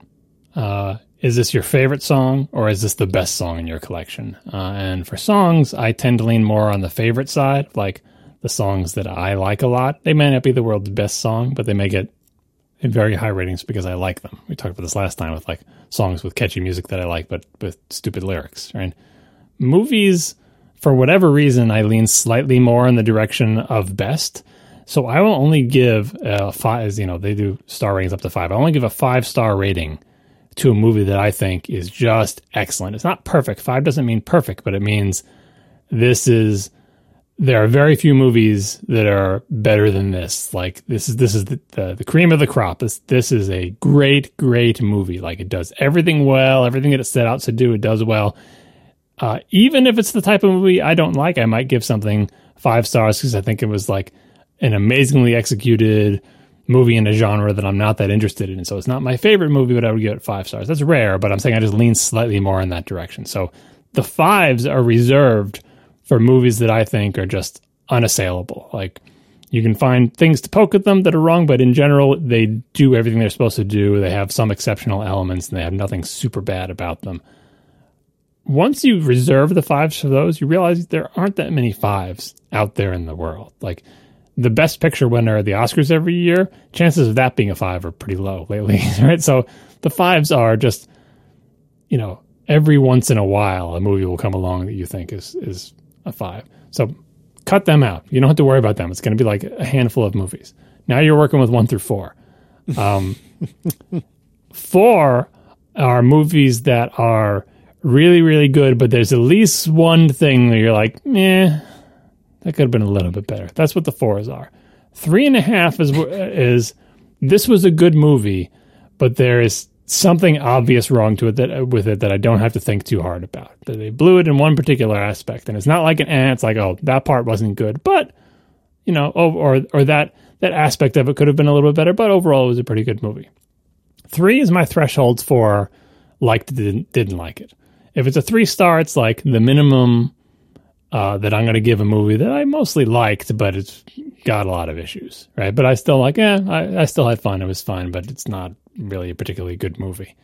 And then anything below that, I don't think I have any two and a half, but twos, ones, like I don't even use halves down those ranges. Those are movies that you actively disliked, and not only do you actively dislike them, but they're not good movies. They they didn't have any redeeming value. They weren't put together well. Everything, uh, various aspects of them were bad. That's just a question of where the garbage is in. So I think I spend a lot of time hanging out in the maybe I do to two and a half, two and a half, three, three and a half range. To break into a four, you have to be pretty good. Four and a half is like it's a five, except there's like one little niggle that is just, just bothering me, and I can't give it a, a five. Right. So I think if you did a distribution of my movies, I'm hoping it would show that most of the stuff is hanging out around the threes, you know, two and a half, three, three and a half range. Anyway, that's that's my system, and I'm trying to use the whole range. I suppose I don't use one and two enough. Like, what distinguishes a one and two? Probably my hatred for it, because like two is basically like thumbs down. One is like thumbs down, and also I don't really I actively dislike you, and half is when I can't give it zero. Oh man, let's just never have you rate your co-hosts. All right. Uh, M. Roselius writes, "Hey, Marco teases that he has a new backpack a couple of months ago, but he didn't provide any details. Can you share the bag and contents you're bringing with you to WWDC? This is actually relevant for the pre-show that may or may not have even made it into the final recording. It will. But uh, what uh, what would what would you say you're going to treat as your WWDC specific everyday carry, Marco? So it's not, it isn't every day, is it? He's gonna have a generator and a really big knife. yeah. Um, yeah, I uh, I've I went on this kind of backpack odyssey over the last couple of years, and I mentioned on this show before that I was a big fan of the Peak Design Everyday backpack, but that I had kind of a love hate relationship with it. Uh, that I liked a lot about it. I used it for a long time, but I, I so I, I had the the smaller of the two, the 20, 20 liter, yeah, 20, 20 or twenty five, whatever it is, uh, the smaller of the two Peak Design backpacks. I loved so much about it but it just never held enough stuff. It just it was just way too cramped. And the big one I saw um, actually last year at WWDC, um, two different people came up to me because I had mentioned it like you know recently before that. Two different people came up to me and, and showed me they had like the larger one so I could see it in person. And I saw I looked at it. I took one look at it. I'm like, oh, that's way too big for me. I can't pull off the larger one. So I was kind of stuck. Now, as I was complaining about the smaller one, like one of the very first responses I got for it was somebody who who said, "I I had the smaller one too. I had all the same complaints as you. I got the bigger one, and it's so much better, and it solved all my problems. So just get the bigger one. Just try it." But again, I had seen them in person, and I thought it's way too big on me. It would it would look ridiculous. It looks comical. It's just giant. Forget it. And so I tried a bunch of other ones. I, I tried uh, the uh, the Tom Bihn uh, Synapse 25 uh, which I believe I mentioned here on the show that just it didn't fit at all. Like it, like it, the, the shape it formed against my back when they were stuffing it was really, really badly resting on me. Like it was clearly meant for, pe- for people who are taller than me. Um, and so all the love for the Synapse 25, I, I understand from certain perspectives, but it just didn't fit me. Um, so, and, and the Synapse 19, I didn't want to try because uh, I, from what I understand, it doesn't really fit a 15 inch laptop very well and uh, and I while I don't currently have a 15 inch, I want the ability to have one in the future because I, I do waffle between 13 and 15 inch laptops, you know, every couple of years. So uh, so I thought, well, I'll try a few others. I I, I tried um, the uh, Nomatic Travel Pack, and and by the way, this is a good time to shout out again to our friend Chase Reeves. Uh, Chase Reeves does a wonderful YouTube channel and a website at bagworks.co where he reviews high end and you know mid range to high end like backpacks and travel bags and other travel gear like that. And uh, he's he's you know super like backpack nerd and and he so I I love watching his videos for lots of reasons. I mean he's also just a really fun person. But you know eh, for for bag reviews you can't go wrong with Chase Reeves and Bagworks.co. Anyway, so I was going through all his recommendations, watching all his videos, thinking I gotta find like my ideal backpack. Gotta find it. Gotta find it. And I you know I tried a few and eventually, I just, after going through a whole bunch of other bags and not liking them as much as I love hated my Peak Design Everyday 20 liter, I decided, you know what? Let me just freaking try the big one. It's really big, but it's fine. And I'm like happy with it finally the bigness does actually solve many of its problems. Like, like one of my big problems with the with the small everyday bag is that the side pockets were so small as to be fairly useless. Like, I, it was almost like, why do they even put these side pockets in here? Uh, and the big one, the side pockets are just bigger enough that it's better. It works. The laptop compartment is still really tight if you want to carry an iPad and a laptop, but it's doable and it's way more comfortable when getting a laptop in and out than the smaller one. Uh, the actual main cargo space is bigger, and I'm able to fit more stuff. Not like massively more, but more, and it's enough. I actually still have both sizes. And for one of the, I, took a day trip recently, and I decided let me just let me load up the small one and bring that to see like if I miss it. And I immediately I was like, I can't fit anything in this thing, and uh, and so I, I, fully converted now to the big one. Uh, so I'm I'm happy with that as my bag. Now, it is a big bag, and I occasionally, actually, I frequently need or want a smaller bag for less needs when I'm not like packing up for a big trip or bringing a bunch of gear with me. I'd like to have a smaller bag available. So I've gone through a similar backpack odyssey with that one could argue I should just use the, the smaller one of the everyday bags as my small bag. And that's a reasonable argument, which I might end up doing. Uh, I'm currently uh, I'm testing I'm using the uh, Arktype Dashpack, it's uh it's totally fine. Like it's it's not like a you know stellar bag, uh, but it's nice. I I, I don't know if I'm going to stick with the Arktype uh, long term. If this is like my like I'm done small backpack, probably not, um, because it's it, there are there are aspects of its of its design that I don't use. Like it has this weird sideways laptop compartment that goes right against your back that you access from like the back side of it and I just don't use that compartment at all because it's stupid. Like I just put my back, I just put the laptop in the main compartment where there is a pocket for it. Also, like I don't know why there's this weird thing on the back, uh, but anyway. So like you know, it, it, this bag is not perfect, but it's it's fine. Uh, but my my small bag needs are still unresolved. My big bag need though is pretty well solved by the Peak Everyday 30. As for what's in these bags, I decided a long time ago that I wanted my travel bag, whatever whatever my travel backpack was, in this case the Peak design, I wanted to always keep in it the things I would need like electronics wise when I was traveling. Which means buying extra things. In case you discovered this religion recently too, like it's so much nicer if you can buy an extra charger and buy an extra cable and buy, you know, buy mm-hmm. Extra copies of any tech that you need when you're traveling and just keep them in your backpack all the time. Never take them out unless you are using them during traveling. That is the only time you take them out. Otherwise, they stay there. And that way, you do have kind of this go bag of, at least for tech stuff, where like, you know, you can just like put your laptop in this bag if it isn't already in the bag and just take it with you. And, and you know you have everything you need. So laptop charger phone charger if those are different things uh, any cables you need. You know if you want to have like you know a phone charger for the nightstand for the hotel room like bring that you know the long cable for that which is nice. That's another tip like get get like the the two meter lightning cable for your phone for traveling. It's really nice in the hotel rooms.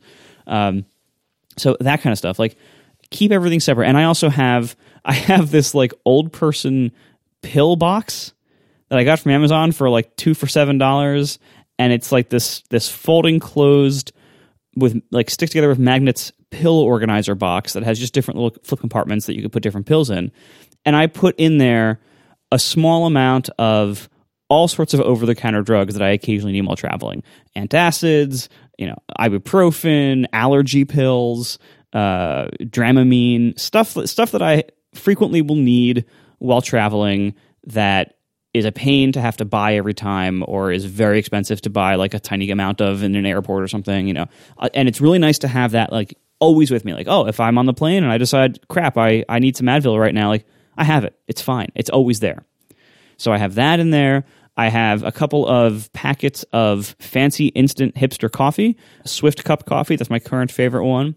High end instant coffees that are surprisingly good. They're a little expensive. Usually, they're about uh, between like you know dollar fifty and two dollars each. Uh, so they're you know they're they're surprisingly expensive, but they're they're very good. Um, so you know I have my own coffee, and that way, like when you are on a plane, say, or somewhere like in a horrible place to get coffee, you can just ask for a cup of hot water and you can t- then take out your little packet when nobody's looking and dump it into your cup and try to hide the fact that you're being a total jerk by making your own instant hipster coffee instead of taking the plain coffee. Uh, but it's totally worth being that jerk because it is so much better. Oh, what else do I keep in that bag? Um, dongles, any kind of dongle I might need. Um, I have found I have recently entered the sub bag lifestyle for certain things. Uh, I, I, certainly love packing cubes when traveling, like when packing like a, a big bag, like with clothes and everything. Uh, in the backpack, I don't I, I, don't use them quite as much, but I do like having a couple of small pouches for like tech miscellany, like stuff I don't usually need, but you know I might. So that's that's things like uh, a micro SD to full size SD card adapter, um, the the little USB C and Lightning dongles to headphones stuff like that like you know like the little tech crap that you occasionally need you know a, a, spare sd card stuff like that. I have little tiny Tom Bihn like zipper pouches for those yep. that i shove it pretty much everywhere. And uh and yeah and that's that's most of the stuff that stays there all the time. Oh like a, a little tiny notebook and pen um, I think the notebook's from Muji, like some like small thing optimized for low weight and low size because I don't usually need to handwrite anything, but occasionally I do. Um, I always carry earplugs with me uh, when traveling because I will occasionally find myself in a very loud place and I don't want hearing damage. Uh, so always carry earplugs. If I'm going on a plane, I will bring my noise canceling headphones. Currently, the uh, Sony MDR, uh, whatever, whatever Mark II. I should mention my travel setup for powering and charging my devices is all USB C. Uh, I have moved everything over to USB C. Not all the peripherals that I have are USB C yet, but but all of the power sources and then therefore all of the charging cables I have are USB C. I only keep one USB A cable with me. It's one of those like multi multi enders where it's like you have USB A on one end and then like micro C and lightning things you could stick like little duck heads that you could stick onto the other end. But everything else I have is USB C. So all of my lightning cables, with the exception of that one, every other lightning cable is an Apple USB C to lightning cable. My charging cables are all Apple USB C to C charging cables because they're super thin, the Apple ones. Um, and then my laptop charges with C. My headphones charge with a, a C to micro adapter.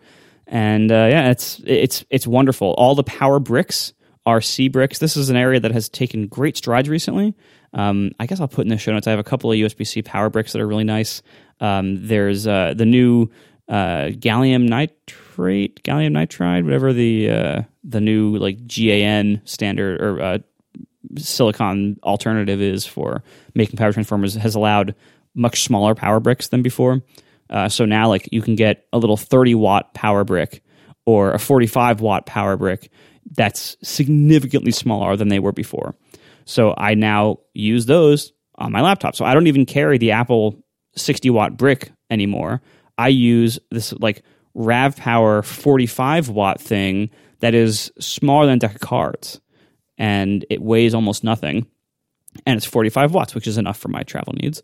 And so I use that to power my laptop. And I have a couple of smaller ones, like little 18 watt things, little 30 watt things for powering my phone. And those those are powerful enough to fast charge a phone or an iPad, uh, but they're not that much bigger than like a phone or iPad power brick would be. So I have a few USB C power bricks, uh, a few USB C to C or Lightning cables, and my one multi cable, and that's it. It's wonderful. You might want to reconsider the medicine thing because, like, the idea of having stuff always in the bag, ready, waiting for you is fine for things that don't deteriorate over with age. But I think some medicines do either lose their potency with age or other bad things happen to them, even if they're sealed in bottles. I don't, I don't know exactly what you're keeping in there, but it's worth looking for all the things you keep in there. If this has been in there for five years, is it any good anymore? Should I still be swallowing it? That's a good question. Oh, and the the one big important thing I have come to in the last six months or so is that I, I I keep two bags. Like I keep the big bag and the small bag. All of those exact same things are in both bags. I have duplicates of everything. So I can take either bag with me and I know it's going to have a set of USB C to whatever cables, the multi cable.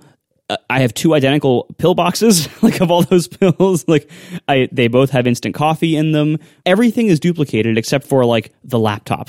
Like I only have one laptop, but Do you though? all of the accessories yeah, actually all the accessories all those like cables chargers you know pills notebook pen paper like all that stuff is all duplicated between the two bags. So at any time i can just grab either one of the bags and know that i have all those basics covered.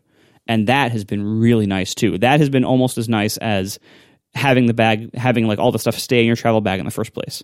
I think if you are leading a multi-bag lifestyle that's the way to do it. Like pick pick two bags make you know your big one and your small one and load them both up with all the basics so that they're always available to you So you either, either have a lot of willpower or it's a testament to your amazing conspicuous consumption that you don't find yourself digging into one of those bags when you just can't find that one adapter that you need and you're like, oh, I know where one is. Oh, no, no, no, There's no, one no. in my No. bag, which is which is a No. no no. You're not supposed to do.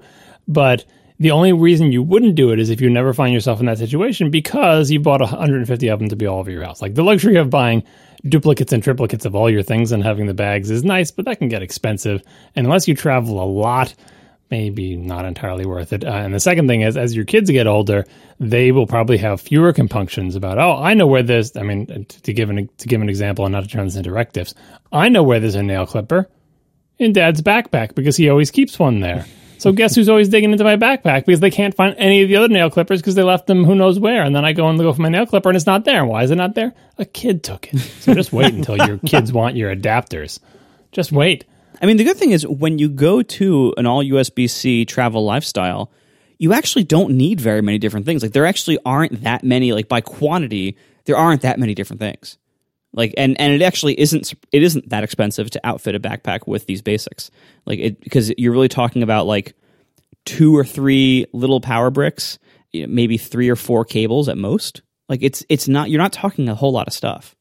You know, something that I've discovered um, recently is I have my Go Pack, which we'll put a link in the show notes to that, and that's fairly large. Um, and some of that, you know, actually, I guess all of it is self created, but some of that is self created because I like to be a little over prepared, and I have a few things in there that I probably won't need, but you never really know. Do you have an entire generator in your backpack? No, I wish I did. Man, that would be convenient. Um, Might be a little heavy, heavy. but convenient.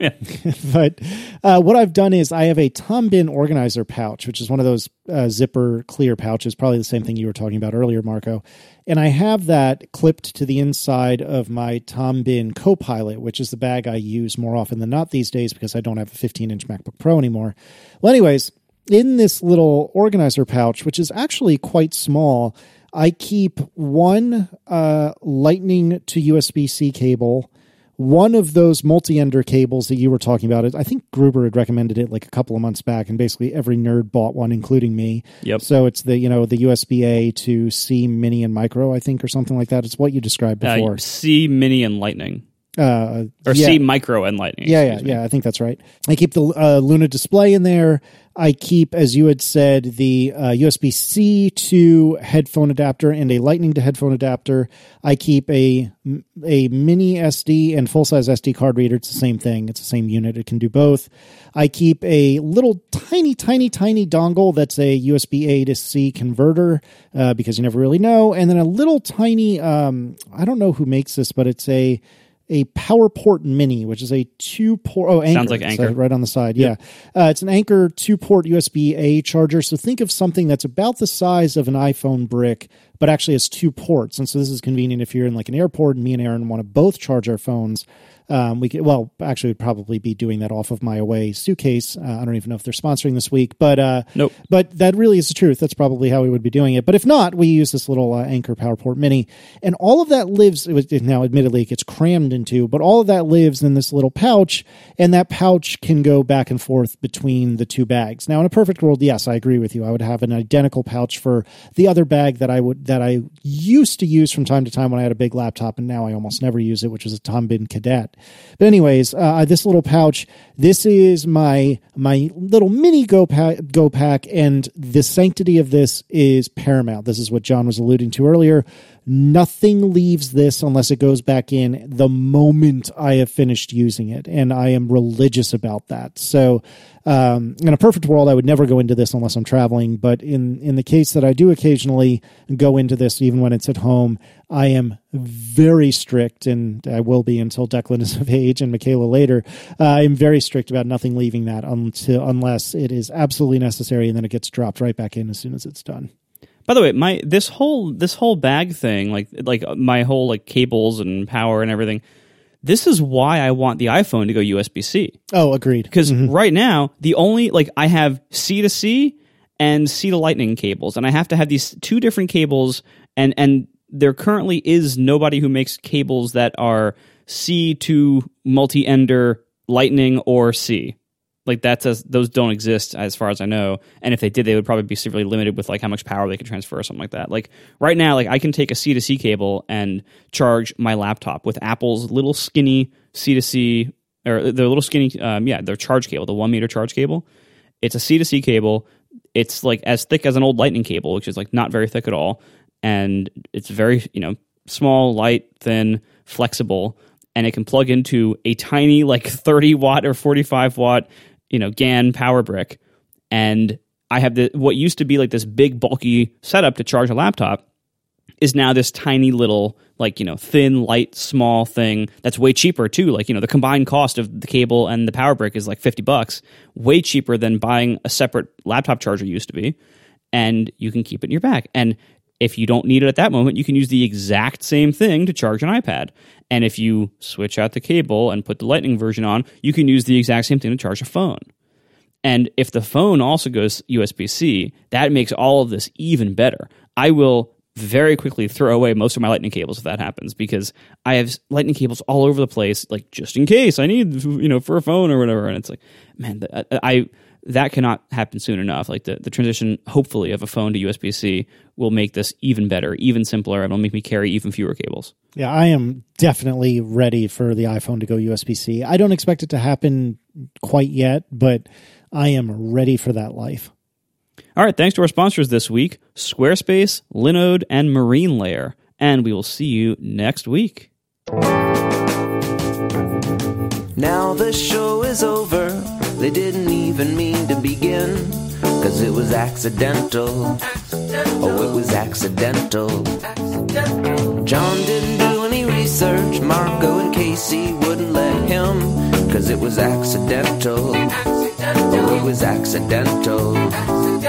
And you can find the show notes at atp.fm. And if you're into Twitter, you can follow them at C A S E Y L I S S. So that's Casey Liss, M A R C O A R M E N T, Marco Arment, S I R A C U S A, Siracusa. It's accidental. Accidental.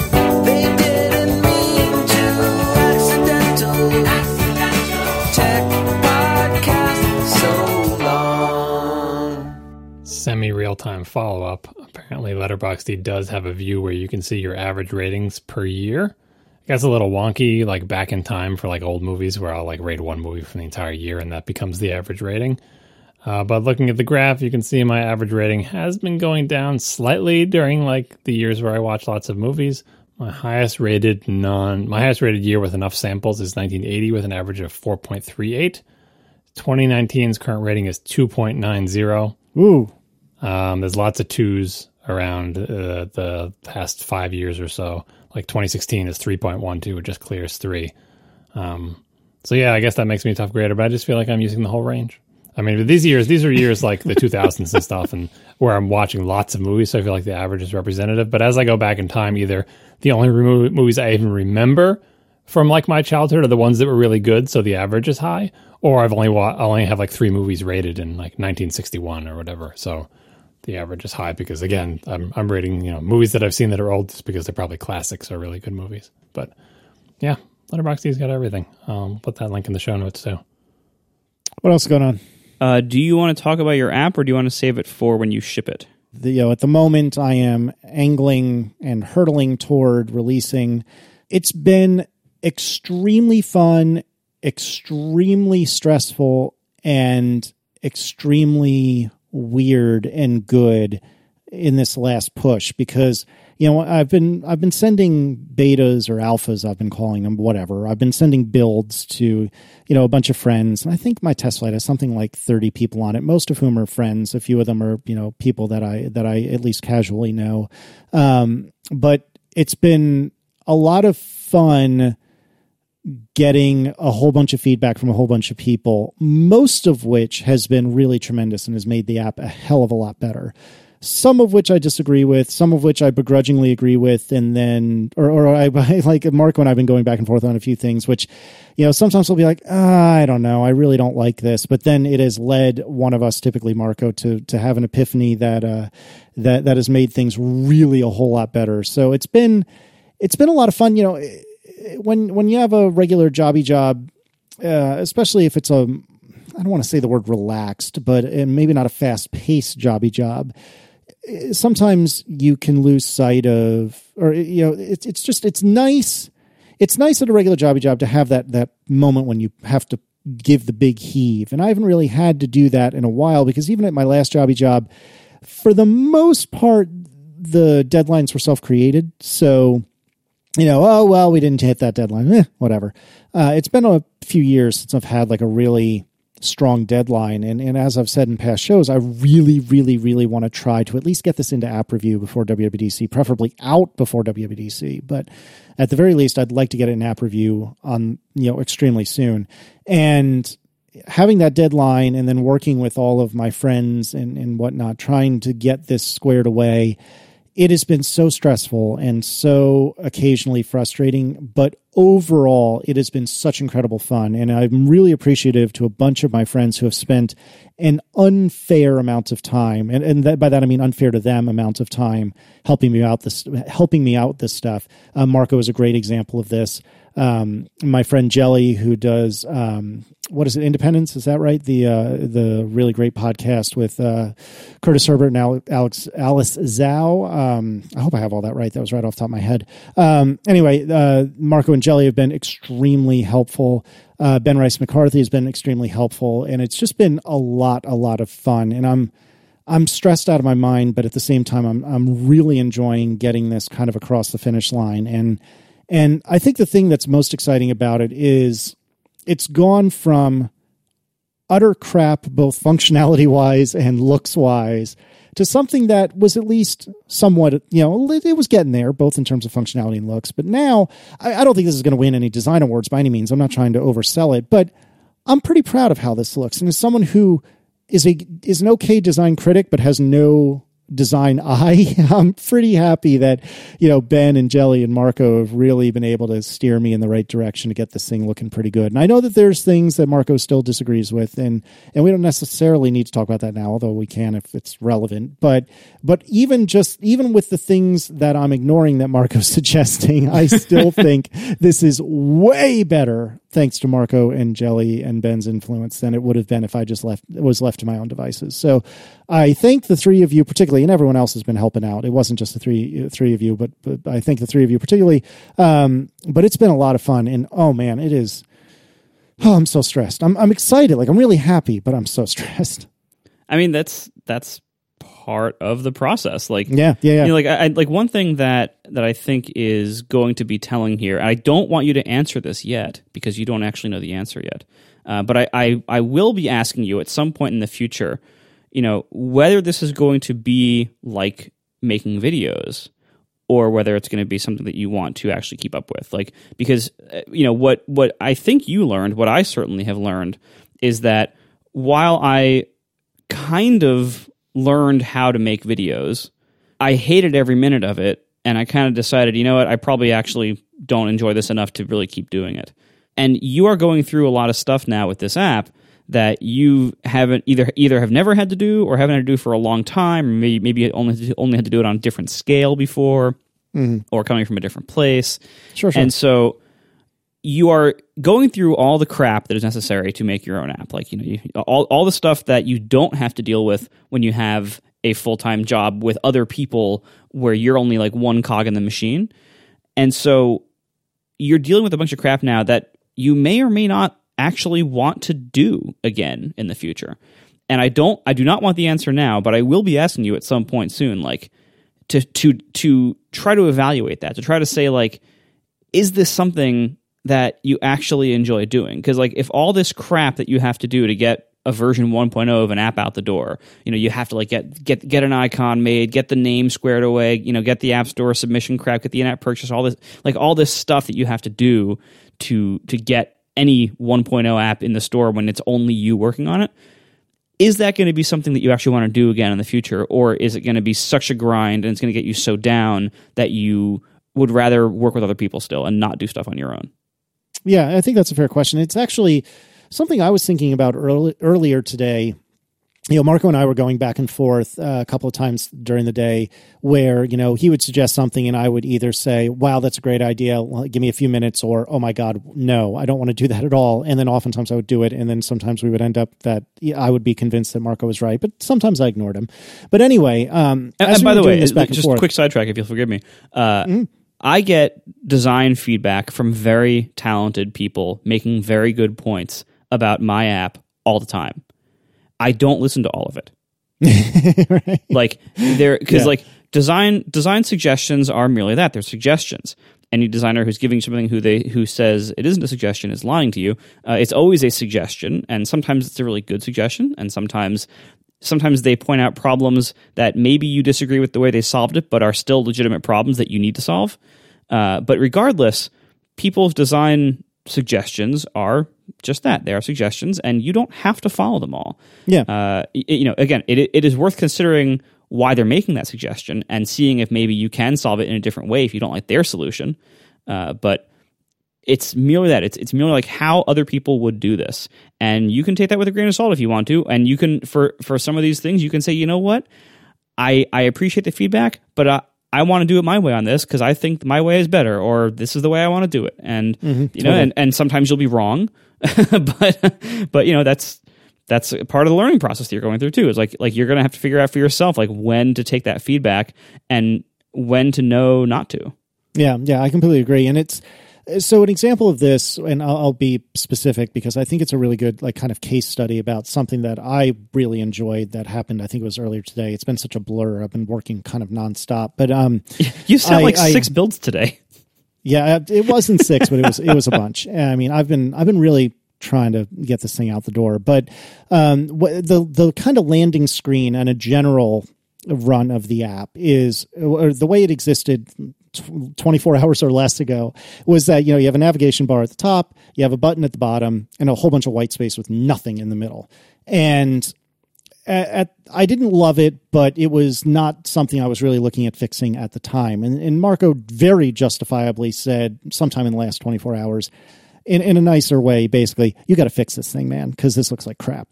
And you know, Marco had, had come up with several different ideas, which I ignored, and I and I put I did this knowing that it was going to drive you freaking mad, and it did. So, uh, it not in like a not in a screw you Marco way, just in a I know this is going to really piss him off, and that will cause both he and I to find a solution to this problem. So what I did was, I I put a, a like a 50% opacity bit of text directly in the center of this humongous swath of white space. Yeah, like you had you had this button on the bottom that's basically like start, Yeah. Mhm. and and and there was nothing above it before, so it was a giant white screen with a button like by the home indicator saying start. Yeah, yeah, yep, yep. And so your solution was to uh, my my suggestion was get rid of the screen entirely, just start.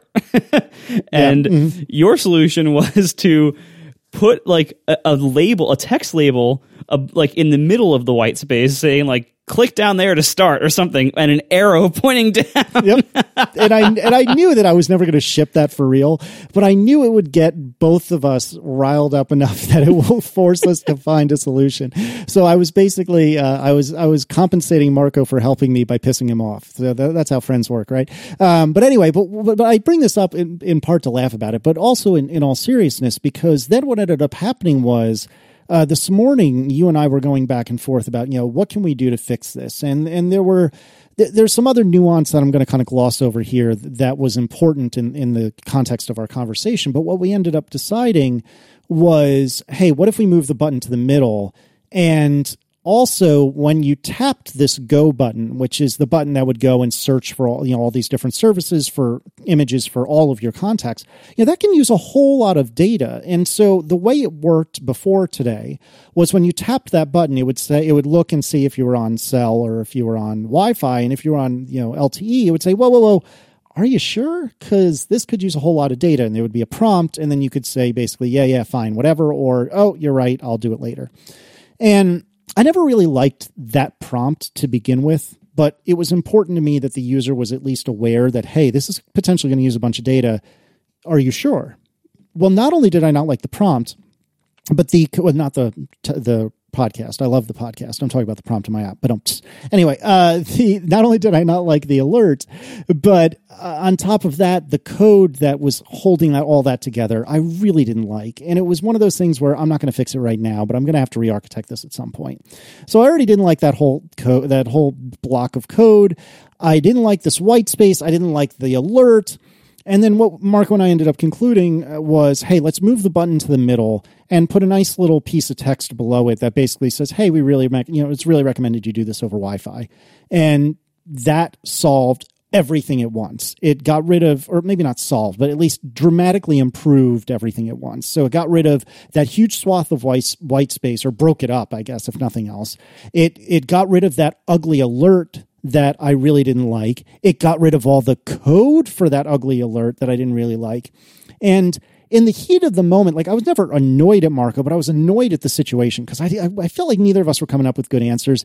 And, and I was just getting frustrated by it. But then when it was mostly Marco, I think, but, but, but one way or another, when the two of us reached this conclusion, it was like, ah, this is exactly what what I wanted. This is so much better. And I don't want to put words in your mouth, Marco, but for me, that whole exchange was one of the things I miss most about work because even though I do quite like being my own independent person, it is just fun to me anyway to be able to bounce stuff off of someone and work together to find a solution that you're really excited about, if not proud of. And and something that that I got thinking about after that that whole happy kerfuffle was over was I wonder how much you feel that way as well. And it's okay if you're like, well, I'm just helping out a friend and I really hated every moment of it. Like, whatever, I, I got what I needed out of it. So okay. But, but I can't help but wonder because you strike me as a, a little bit more fiercely independent than I am. I, I wondered, you know, was this fun for Marco or does Marco miss this for Overcast? Or perhaps you are getting it from Overcast, just not from me, which is perfectly fine. But, you know, this, this, it was a lot of fun for me to have that back and forth with you. And, and, it, and I don't know. And I was curious, like, do you enjoy that sort of thing or would you rather just go into your, cave. I don't mean that dismissively, but you know what I mean? Like go into your cave and, and then come out with this like perfectly hewn piece of, of whatever, of app. Well, I mean, you are on the Overcast beta. You know that that's not how it works usually. Yeah. As you're alluding to, one of the hardest things as an independent developer is getting good feedback and having finding a way to have that feedback loop of you know like iteration with somebody else or with, with other people's contributions and ideas and and and it's funny like you know like as you mentioned like one of the uh, one of the most frustrating feelings is when someone points out a problem with your design and you know they're right but neither of you have come up with something better yet?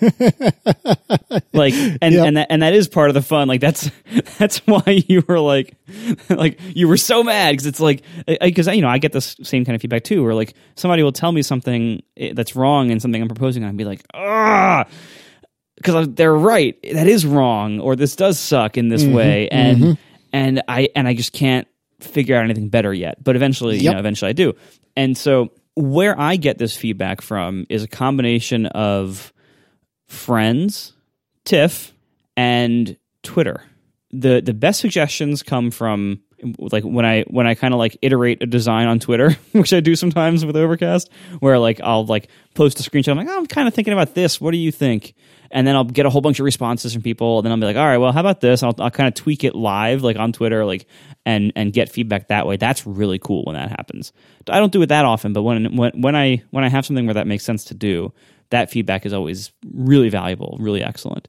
Um, yeah, I just I, I I don't know how much I drove you nuts today, but but I will speak for myself and saying I was having a hell of a lot of fun. Like even even when I was frustrated with what was going on, it was still a hell of a lot of fun just working with somebody, especially someone who I quite like, you know, and working with someone and trying to figure out a solution to a problem. Like that's to me, that's what I, I, think that's what engineering is all about is just looking at the trade-offs and trying to find the best solution you can given time constraints given everything that you have in front of you. And and that to me is is the core of engineering. And i know dr drang if he lis- is listening to this is like just dying right now. But that's what i find most fun about this discipline which i claim to be engineering. And so uh, I was really enjoying it, and I appreciate all the help and appreciate you taking the time to go back and forth with me. And um, and I think the app not not just because of this white space issue, it was just a very easy case study that I could describe verbally. But I think the app is much better for all of the feedback I've gotten from all the beta, beta testers, but particularly uh, you, Marco, amongst others. So I appreciate it. Thanks. It was fun for me too. Marco, did you talk to him about the emoji titles for the sections and settings? Oh, come on. I no, I actually decided not to fight that fight because I thought it was kind of fun. See, thank you. I mean, it's it's definitely a Casey personality thing, but it's eh, like they're too yeah. small to be. They are. I will concede they are a little bit small. That that that I would agree with. And then if you made them bigger, then it's like, what are these stray emoji doing in my UI? I mean, I know why they're there, but people who don't know you might be confused. Anyway, yeah, whatever. No, I, I thought I thought they were like when I first saw that, I'm like, oh, that's weird. But then I, I, it, it, went from weird to good for me. Like I, I liked it because like, like I, I use some emoji in the Overcast interface. Yeah, like the tips for great results, like the little uh, the light bulb. That makes sense. But as as section headings, like it throws off like the spacing. It's just not visually balanced. Well, I don't know. I mean, I, I think like the use of emoji in UI is still very young, and a lot of people will react negatively to it just because it's not the common case but that doesn't mean it's wrong. Or that doesn't mean that you shouldn't do it. Like you you wouldn't believe like most people didn't care but I, d- I did get a few like really nasty comments when i switched to using emoji for things like indicating whether an, an episode is starred or whether it will stream. I use the star emoji or the cloud emoji in its little description label uh, in those circumstances. And there were you know most people didn't care. I thought it was thought it was cool, but uh, there were a few people who were like were like viscerally offended by that that I was using emoji in the interface. Like that was really offensive to a small number of people. But you know most people don't care because most people are not jerks. I'm surprised people got that angry. Wait, about what do it. the people care about? What is their complaint exactly? Like that you didn't draw it yourself? There's always there's always a subset of people who are really mad at me because I don't hire a designer for most things. Are these, these designers looking for work? Is that I, I think sometimes. I mean, there, there is the whole phenom- phenomenon of like the unsolicited redesign, which I get all the time. And uh, and one thing, and by the way, Casey, you're going to get this too. Uh, and some of it is from us. Uh, but like the unsolicited redesign, the people doing it usually are not considering some some design challenge or some factor that you have to include or some condition that they didn't think about like mm-hmm. usually you can't do their design or you shouldn't do their design because of some reason that they didn't consider that you know because you make the app. I will tell you what i, I get a lot of overcast unsolicited redesigns. I have never gotten one that was even remotely tempting of like oh i should do that like not even once because they're usually first of all a lot of times they're just bad design. Like you know anybody can call themselves a designer. Heck i do. Like there's there's no qualifications required to call yourself a designer. There's no like professional certification or anything. Like you can call yourself whatever you want uh, and a lot of the designers are just bad. But also like so many of them are are designs that like I I look at it and I'm like, is this actually better? Like, who would think this is better? Like, and or like this doesn't really account for this entire feature set over here that I know I can't cut. Uh, or like, wow, this looks great on this size phone, but it will totally break on this other size phone, or you know, something like that. Like, there's people basically, you know more about your app than anybody else. Like, you know what is necessary. You know all the design considerations and constraints that went into the current design to begin with. You know why it is the way it is if you did put thought into it. Um, so, like ultimately, you know, do stuff your own way, and and that's why my solution has been to just slowly develop these skills myself because I was tired of working with other people who would try to make me do things that I would immediately be like, well, I, I can't do that because then I can't do this, or then this will break, or that won't work if I change the font size or whatever. Like, there's all like, there were so many conditions constantly where I would, like, somebody would suggest something, or I would hire a designer and they would do something. I'd be like, well, I, I, that's nice, but I, I can't do that. Or I'd rather not do that because then that would create this other problem over here. So, in conclusion, don't always listen to everybody to what everybody tells you because ultimately, take take it all as suggestions because ultimately you you should know best, and and maybe you don't yet. I don't know, but you should know best what your app should be. Yeah, I, and with you and with everyone else, I have taken them as suggestions. But at this point, I feel eh, maybe, and maybe this is my own self-deprecating nature that has been on display for many years now. But it, but I feel like I know enough to know what I don't know, and I know I'm not a terribly great designer, and so. Generally speaking, if someone comes to me and passionately says, "Oh, this is really jacked up," generally speaking, I'm going to listen to them. Now, there's some cases where I'm not. Like, so as an example, that whole cascading selection thing that I love so much, I'm going to ship that at least in part. And you and I were going back and forth about this earlier, Marco. Uh, I'm going to ship it at least in part, but I've toned it down and I've eliminated one of the use, one of the places where it's used because I think even though I find this clever and interesting and funny, I'm I'm unconvinced that anyone else will. And so I'm going to ship it as is to see what happens. And then if I, if it ends up that I need to pull it, I need to pull it. It's no big deal. But and that's a very very silly example, but it's something. It's an example. And like the emoji uh, uh, section headers, they're totally getting shipped that way. I may regret it, should. but I'm I'm definitely going to ship it that way because I like it and I think it's cool. And I've and I I'm sure it's been done in other apps before, but I can't think of any where it's been done. Maybe because everyone else is too serious about their jobs. But one well, way or here's another, the thing: you have the you have an advantage here in that you are independent. You have to answer to nobody else for this, except for you know us. but, but, but like you know, if you decide you want to ship emoji, damn it, you can ship emoji. Like that's it. You Yeah, you can put totally. you can fill it. You can communicate everything in the app via emoji if you really want to. No one's going to stop you. And you know, you're using emoji for headers in a settings table view is going to affect nobody. It's going to lose you probably no sales, and it's fine. Like so, if it makes you happy, ship the damn thing. Like you're making this app to make yourself happy. Like do you know if that's if that's what makes you happy, do it. And it, you know it it's it might even reward you. Like like when I was when I shipped 1.0 for Overcast, like there was a whole bunch of personality in the app and various microcopy here and there. And at the time, that was not common to see. I, I, I, honestly, I think it still isn't. But uh, like, I was worried that that would make my app appear unprofessional, or that I wasn't taking it seriously enough, or anything. I, I had no idea how people would take that. It was a risk, but it paid off. People took it really well, and I maybe I've lost some people over the you know over the years who didn't want their app to have any personality, uh, but certainly those people are probably the minority, you know, dramatically so. And so, yeah, you might you might have like one person like John who is really weirded out by your emoji settings headers, but chances are it's not going to be a majority, even close. And it might even make your app seem even more friendly and even better, and it might even cause people to buy your app even more. Yeah, and you know, another example of this is uh, I tend to be uh, pretty verbose uh, when it comes to the copy in the app. Oh dear and, God, yes. and and at first, when you were beating me up about the copy, I was like, well, I don't.